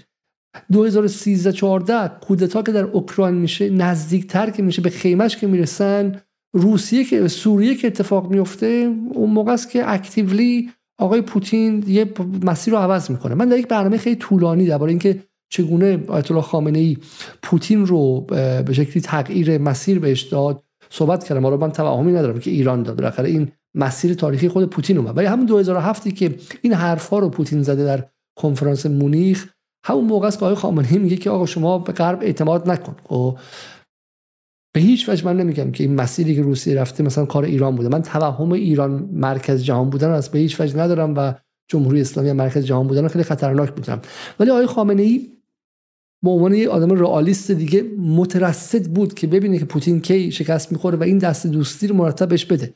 2013 که سوریه اتفاق افتاد، این دست دوستی رو به روسیه داد و این دست روسی اون موقع پوتین گرفت. برای همینه که مسیری که همه حرفی که میخوام بزنم اینجاست، مسیری که روسیه و ایران تا اینجا آمدن مسیر یک شبه ای نیست که حالا فردا صبح روسیه بخواد به ایران نارو بزنه یا ایران مثلا بخواد از روسیه بکنه بره مثلا بغل غرب و غیره. این مسیر محصول دو تجربه ملی و تاریخی در دو کشور ریشه دار و قدیمی و تمدنی و دارای ادعای تمدنی است در یه بازه 30 ساله 35 ساله نسبت به غرب، که غرب تو زق جفتشون زده، قالی از زیر پای جفتشون کشیده، از پشت به جفتشون خنجر زده، وقتی هم بهشون قرارداد بسته قرارداد رو جلوشون پاره کرده و به تدریج دور کشور به این مسیر رسیدن که آقا این اصلا باش هیچ جور نمیشه کار کرد، ما باید بریم چم یه راه دیگه پیدا کنیم. خب و پوتین تو این مسیره که میاد میبینه که آقا آیندهش در مسیر و در بلوک، در کلوب کشورهای تحریم شده است، در کلوب کشورهایی که اونام زیر فشار آمریکا دارن خفه میشن. میفهمه که آقا اون کره شمالی در روز مبادا بیشتر به دادش میرسه، ایران بیشتر به دادش میرسه، چین بیشتر به دادش میرسه تا آمریکا. خب این محصول یک تجربه تاریخیه، برای همین تجربه تاریخی یک شبه عوض نمیشه. الان فردا صبح بایدن با پوتین دستم بده یا ترامپ هم برگرده، این چیزی نیست که الان مثلا پوتین میگه به به من دیگه الان میرم ایرانو میفروشم و غیره. همینجوری توضیح میده اینجا، میگه آقا ترامپ بیاد بهتر نیست، میگه من با خیلی از این رؤسای جمهور آمریکا روابط خیلی خوبی گرم میذاشتم، اما سیاست رو استیت ها و فرهنگ نخبگان، culture of elites، فرهنگ نخبگان اداره میکنه و این فرهنگ نخبگان تو آمریکا تا اطلاع ثانوی فرهنگ متبختری است که خودش رو هژمون دنیا میدونه و قبول نداره با کسی همکاری کنه، کسی رو آدم حساب نمیکنه، کسی رو در حد خودش نمیدونه، همه رو از جمله اروپا رو نوکر و برده خودش میدونه، حتی اروپا رو. میگه آقا اروپایی ها مثل مهدی کودکه، میگه اروپایی ها اومدن گفتن ما با روسیه فلان کارو میکنیم، بعد حرفشون عوض شد زیر فشار آمریکا، مثل مهدی کودکه. خب اینا آقا بالا سر دارن، باباشون نذاشتش کار دیگه انجام بدن و این اصطلاحی که اصطلاح مهدی کودک اصطلاح جالبی بودش. خب این نکته جالب این که از یلتسین پوتین ادعای حیثیت کرد.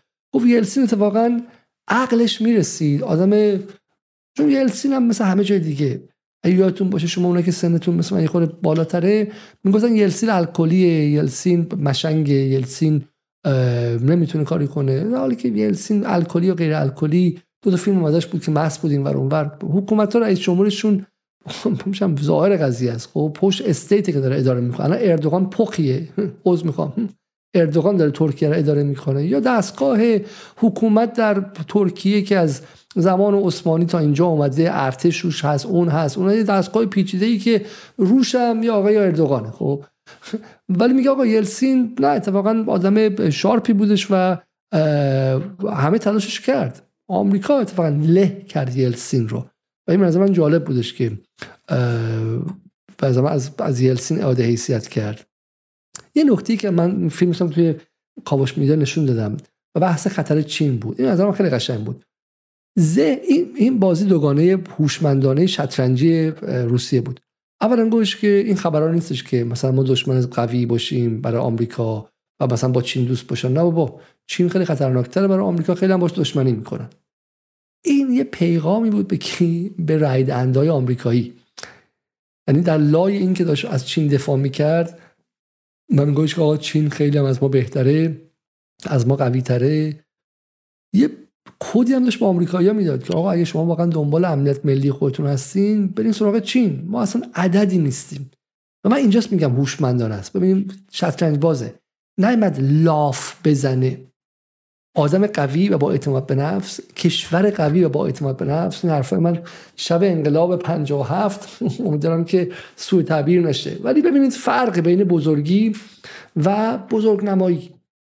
ما در ایران میخوایم بزرگ شیم، ما نمیخوایم فقط دل 4 تا آدم و 4 بچه رو خوش کنیم. خب طرف میگه آقا ایران دیگه به چین و روسیه هم نیاز نداره. اوکی، راست میگید، ایران اصلا ابرقدرت جهانه. خب ایران یک نظم تمدنی جهان جدید هستن و کسی راست میگه و این باعث میشه که همین جایگاهی که فعلا ایران داره ایران از دست بده، همین جایگاه رو از دست بده. و این پوتینی که دومین قدرت نظامی جهانه، همین لحظه‌ای که حرف میزنه میتونه جهان رو با بمب‌های اتمش کلا نابود کنه، میاد میگه ما اصلا عددی نیستیم، چین 10 برابر ما جمعیت داره، 10 برابر ما اقتصادشه، اصلا یک کشور رو به جلوه، ما یک کشور داریم بقا داریم.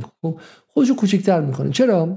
به مخاطب آمریکایی و به رأی دهنده آمریکایی بگه ببین به بایدن رأی ندی که میخواد به روس ستیزی کنه و جنگو بیاره اینجا و جلوی چین سرشو خم کنه، برو به ترامپی رأی بده که میگه من با روسیه دوستم ولی چین رو دشمن می‌دارد.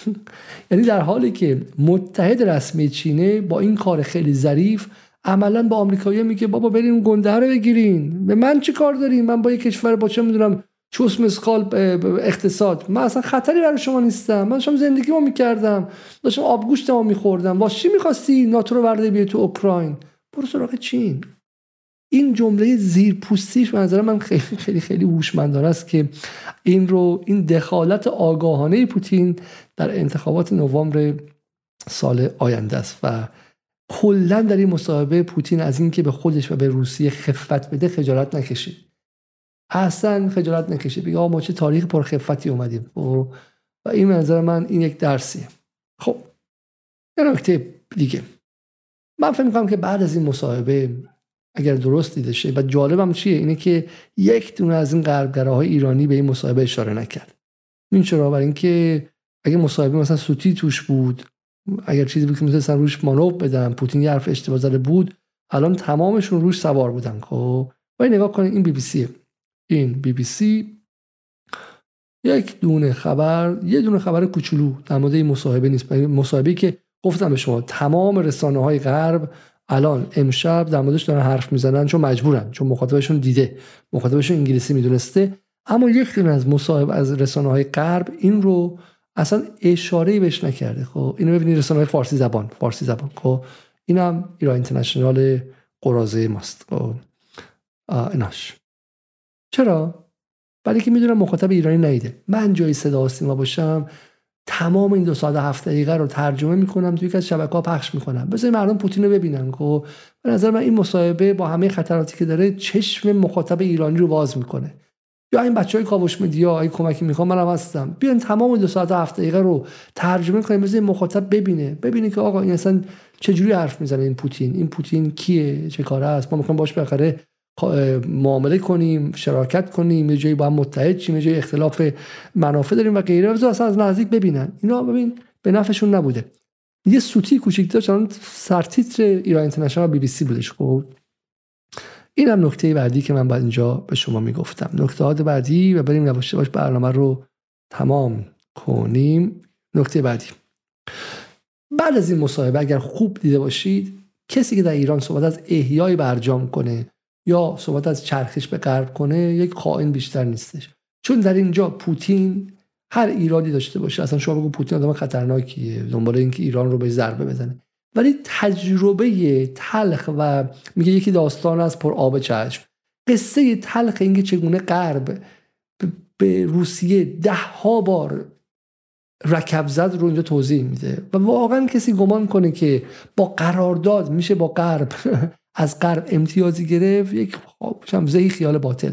تا روزی که آمریکا در مقام هژمون فرو نپاشه، هژمون بودنش از بین نره و این رو به رسمیت قبول کنه، یکی از رؤسای جمهور آمریکا بگه که ما هم یک کشوری هستیم مثل بقیه کشورها. این تو انگلیس تا 10 سال بعد فروپاشی امپراتوری انگلیس اتفاق نیفتاد. امپراتوری انگلیس 1945 عملا از بین رفته بود. تا 1956 تو جنگ سوئز همچنان شرکت داشتن. 1953 توی کودتای ایران شرکت داشتن. تا سالها هنوز خودش رو آقا میدونستش و اون بدنه کودتا کن و جنگ کنش ادامه داشتن. همین تا 15-20 سال آینده آمریکا حتی اگر افولم کنه به رسمیت نخواهد شناخت و بعید نیست که هنوز بخشی CIA DIA اون یکیش دنبال کودتا و ضربه و غیره تو ایران باشن، دفاع از جندالله و غیره و غیره. خب برای همین هر کسی در ایران بعد از دیدن این مصاحبه که با یک کشوری به عظمت روسیه با 6000 کلاهک هسته‌ای اینجوری بهش رکب میزده، دنبال این باشن که ایرانی که قدرتش موشک دیگه بیشتر از اون که نیستش، ایران رو یک بار دیگه ببرن به مذبح و به مقتل مذاکره با آمریکا و اعتماد کردن به قرارداد آمریکا جز خیانت چیزی نیستش. من کاریم به جمهوری اسلامی ندارم، کاریم به اسلام و جمهوری اسلامی ندارم، از منظر ملی دارم میگم.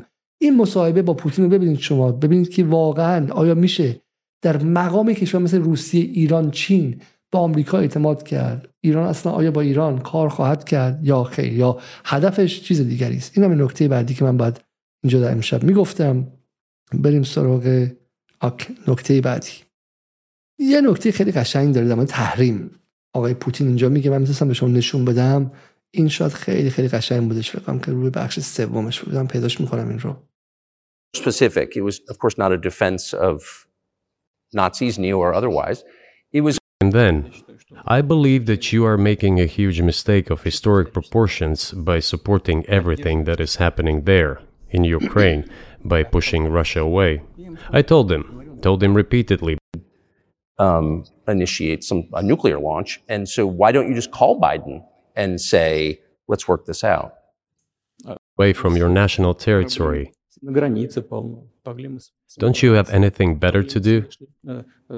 You have issues on the border, issues...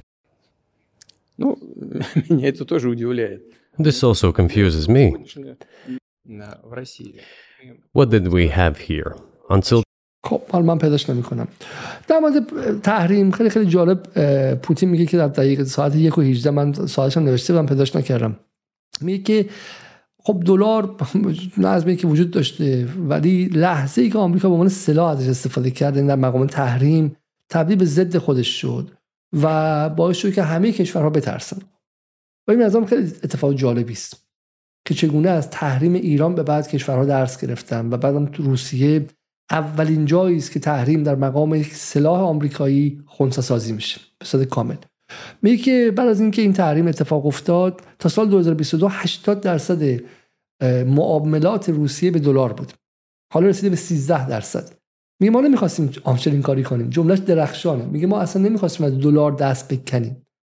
ببین فرق اینه، من میگم که ای کاش میشد این مصاحبه رو به فارسی پخش کرد، منم بسیار که من کالا حتی تیکاشم نمیتونم زیر نویس کنم، کاش صدا و سیما و بقیه این کارو میکردن، چون تک تک اونجا میگه ما نمیخواستیم از آمریکا ببریم، ما عاشق غرب بودیم، ما میخواستیم بهشون ودکا بدیم، ازشون ویسکی بخریم، اصلا ما میخواستیم بریم سفر کنیم توی سواحلشون، ما بریم اونجا لخت بگیریم، اونا میان سواحل ما لخت بگردن. خب ذهنیت اصلا فرق داره.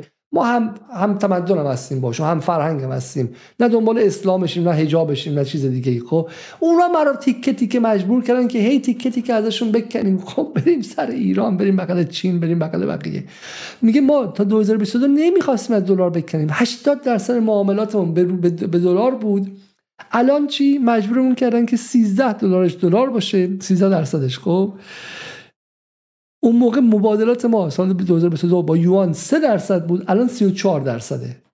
34% یوان، یعنی شما ما رو چینی کردید. حالا تو ایران این غربگراها هی بیان بگن که نمیتوان با گردش به شرق کشور را اداره کرد، با این فلان نمیشه، و با روسیه کرد و شد، و اگه این کار نمیکرد از بین میرفتش. خب داره به این سادگی میگه چاره ای نیست در این جنگل. باقی طرف میگه اگه دلار داشته باشی من تو رو میخورم، من لهت میکنم، دلار رو برش میگردم، اون اسلحه بهت شلیک میکنم، من مجبور شدم که از دلار دست بکنم. برای همینه که توضیح میده که سیاست خنثی سازی تحریم و سیاست دلار زدایی از روی شکم سیر و ایدئولوژیک بودن و شعارهای بعد از نماز جمعه نیستش، سیاستی برای بقای یک مجموعه از کشورهاست که به خاطر دلایلی که من اولش گفتم، اندازه‌شون، موقعیت جغرافیاییشون، منابعی که دارن، ریشه‌های تاریخی که دارن، و ترسی که غرب از این داره که زمان این کشورها قویشن، اینها برای بقاشون چاره ندارن جز این که از غرب دل بکنن، از دلارش هم دل بکنن. خب پیمان امنیتیشون هم خودشون با هم دیگه بذارن، نه با غرب. غرب به اینا چیزی نمیده، این اصل ماجرا اینجاست. خب برای همینه که میگه ما 34% مون یوانه، 33%مون هم روبله. خب ولی میگه چرا اتفاق افتاد؟ چرا بوریس جانسون اومد اونجا و به تو استانبول گفتش که این کارو نکنیم؟ میگه چون فکر کنم ما از بین میریم. این تبختار غرب خیلی زیباست، این تبختارش خب هنوز نفهمیده، فکر کنن که ما 6 ماه از بین میریم، 2 ساله به بدبختی، به بیچارگی میافتیم، اقتصادمون ورشکست میشه و ما فکر نمیکنیم ما بتونیم تحریم رو دور بزنیم. این نظر من نکته بسیار جالبی است. خب یه نکته دیگه هم داره اینجا، به نظر من برای مخاطب ایرانی خیلی خیلی نکته کلیدیه و من بتونم این رو به عنوان آخری به شما نشون بدم دیگه. میذارم این شب تاثیر برید و به زندگیتون برسید. خب بذار ببینم که این رو شاید زیرنویسم شده باشه. The question is what comes next, and maybe you trade one colonial power for another much less sentimental and forgiving colonial power. I mean, is the BRICS, for example, in danger of being completely dominated by the Chinese economy in a way that's not good for their sovereignty? Do you worry about that? این تفکر کلیدی است که از طرف CIA و غیره داره در مغز مردم جهان تزریق میشه. حالا این همه چه میدونم مالتی پولاریتی و چند قطبی و اینا به تو چه ربطی داره؟ تو جهان سومی، تو روسیه، یه دونه ابرقدرت رو با یه ابرقدرت دیگه دارید عوض میکنی. تا حالا آقای دنیا آمریکا بوده، از فردا چین میخواد باشه، تو بابری نوکر چین. جواب پوتین جالبه. We have heard those boogeyman stories before. It is a boogeyman story. We're neighbors with China. You cannot choose neighbors just as you cannot choose close relatives. We share a border of 1,000 kilometers with them. This is number one. Second, we have a centuries-long history of coexistence. We're used to it. Third, من ترجمهش برای شما بخونم سعی رد شم.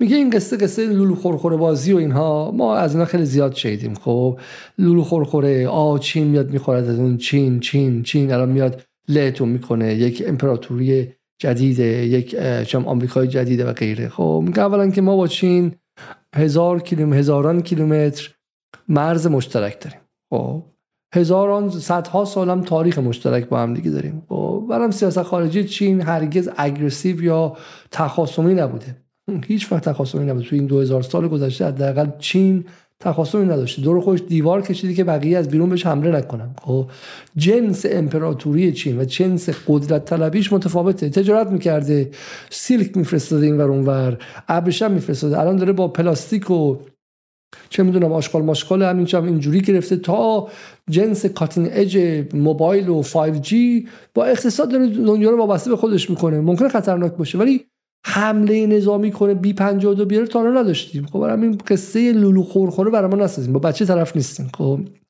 و بعد به شما میگه که اگر واقعا اینقدر لولو خورخوره است چه همین اروپا داره معاملاتش با چین هر روز داره بیشتر میکنه، خب فقط آمریکا داره کم میکنه و اینم به ضرر خودتونه، چون شما نپذیرفتید که قرار نیست که دیگه هژمون باشید و نیرو مسلط جهان باشید، دارین به خودتون ضربه میزنید. خب وگرنه میفهمید که بعد رابطتون با چین رو بیشتر کنید، بعد معامله با چین رو بیشتر کنید، نه این کمتر. الان همه چی براتون داره گرونتر تبدیل میشه.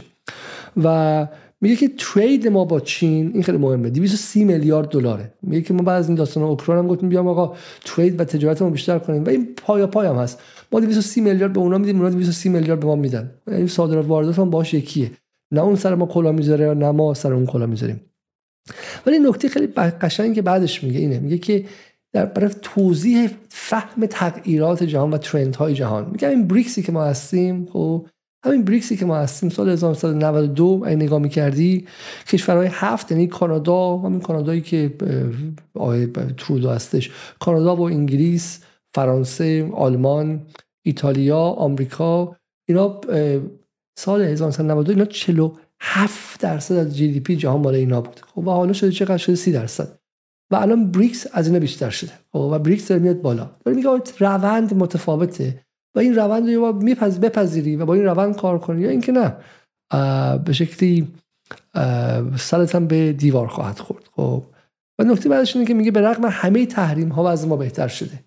به تحریم‌ها شما جواب نداد. اینم باز نکته جالبیه. یعنی شما میخوام مقابل آمریکا وایسی و بتونی اینجا رو در اقتصاد داخلی انجام داده باشی. و این مثلا نکته پایانی برنامه بودش. من فقط دو سه تا از این واکنش هایی که در این 24 ساعت به این بود رو به شما نشون بدم و برنامه رو تمام کنیم. خب بیایم با هم دیگه این واکنش ها رو ببینیم و سلام. We saw nothing new in Putin's interview. He repeated old lies, distortions, and manipulations, and displayed a great deal of hostility towards the West, which is not new. And we regret that Putin has actually provided a platform to manipulate and spread propaganda. Putin reinforced his well-known lies about Ukraine. These are dangerous lies, as he has used them as so-called justification for Russia's illegal and unprovoked war of aggression against Ukraine. Putin also, yet again, demonstrated that he has no interest in genuine and meaningful steps towards peace. And Putin says that Russia will fight for its interests until the end. If Putin really wanted to fight of the interest of his country, and of the Russian people, he should actually start out by immediately and unconditionally pull out his forces and military equipment out of the entire territory of Ukraine.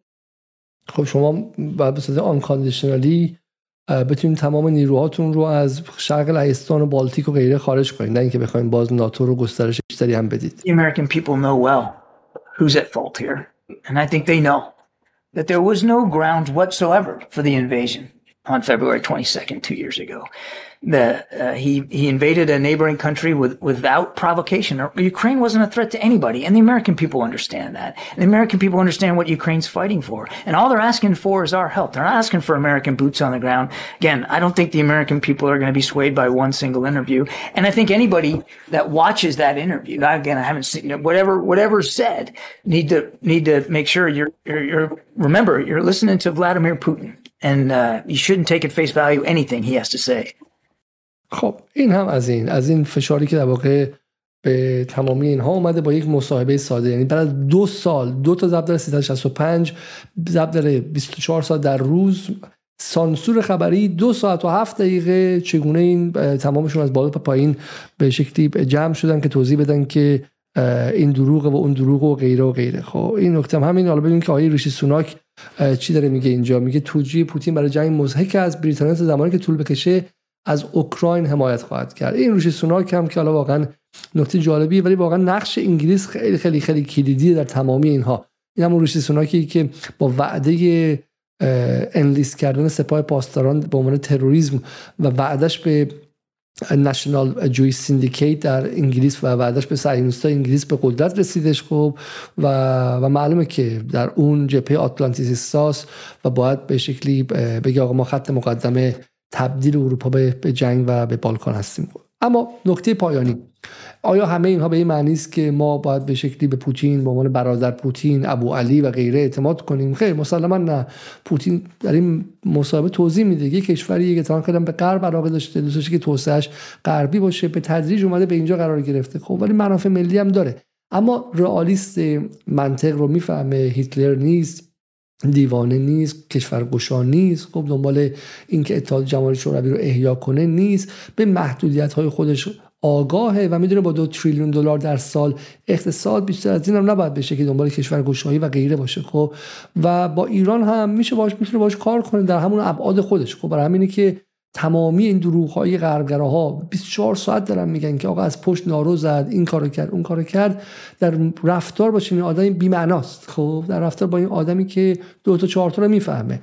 و به نظر من این مصاحبه نشون میده که به عنوان یک شریک کاری در چیزهایی که محدوده ها، نه در همه چیز. مثلا به این که فکر کنیم بلوک مشترکی که 22 دیگه تمام مرزها رو از بین ببریم دیگه تو همه چی با هم دیگه داداشی بشیم، این که تفکر واقعا کودکانه ای. ولی می شود حول مسائلی از جمله بحث امنیت در جاهایی حتی ممکنه جایی با هم دیگه اختلاف داشته باشید. توی مثلا این سوریه ولی ممکنه که بخواد اسرائیل رو هم از این بیشتر دور نکنه از خودش و دشمن نکنه و وقتی اسرائیل حمله کنه ممکنه که پدافندش هم خاموش کنه. اصلا بعید نیستش. خب هیچ چیزی 100% نیستش. اما به نسبت سال 2007 که میگفت به آمریکایی‌ها که بگذارید من با شما پیمانی بزنم، شما توی شرق اروپا موشک نذارید، بذارید که من با کمک شما خطر موشک‌های ایران رو دفع کنم. از اونجا تا الانی که خبر اومده که از ایران پهپاد خریده و قیمتی که به ایران پول داده چقدره، راه بسیار بسیار طولانی اومده و این راه بازگشت پذیر نیستش. کاری که آمریکا با روسیه کرد در 2 سال گذشته، تلاشی که برای نابودی روسیه انجام داد، کشته شدن صدها هزار جوان روسی و همینطور هم تبدیل اوکراین به یک خرابه، کشته شدن صدها هزار جوان اوکراینی چیزی نیست که به این سادگی از حافظه و خاطره روس‌ها پاک شه. خب و اصلا شوخی نیستش. برای همینه که حتی اگر ترامپ هم بیاد، نزدیک شدن روسیه به آمریکا به عنوان یک شریک و اینها عملا غیر ممکن خواهد بود و این امکاناتی رو برای ایران باز میکنه که باید با چشم باز سراغش رفت و توهمی هم در مقابلش نباید داشت. از اینکه تا این لحظه کنار ما در جدال بودید ممنون. از اینکه برنامه طولانی شد اینقدر، من عذر میخوام از همه شما. قبل از رفتن لطفاً 2 تا کار کنید. یکی اینکه برنامه رو لایک کنید اینجا و یک بار دیگه من ازتون تقاضا میکنم اگر عضو کانال ما نشدید بشید، چون تنها جوری که مطلع میشید همینه. و گاهی بعضی وقتا دوستان میگن که حتی اگر عضو هم شده باشن کار نمیکنه، بعضی وقتا مجبورید که آن سابسکرایب کنید، دوباره سابسکرایب کنید تا اینکه این فعال شه. این نکته است. نکته بعدی این که یک باری تقاضا میکنم که اگر ما این ماه با مشکلات مالی روبرو بودیم، اگر در توانتون هستش به ما کمک کنید، به ویژه در داخل ایران. به شکلی ما مثلا ماهی مثلا با ماهی بودم 30-35 میلیون تومان کلا در داخل ایران گاهی وقتا بعضی وقتا دوام میاریم و غیره. برای همین اگر میتونید به ما در داخل ایران هم کمک کنید، خب که این ماه برامون ماه سختی بوده و سعی میکنیم که دوشنبه در کنار شما باشیم. شب بخیر و تا برنامه بعد، خدا نگهدار.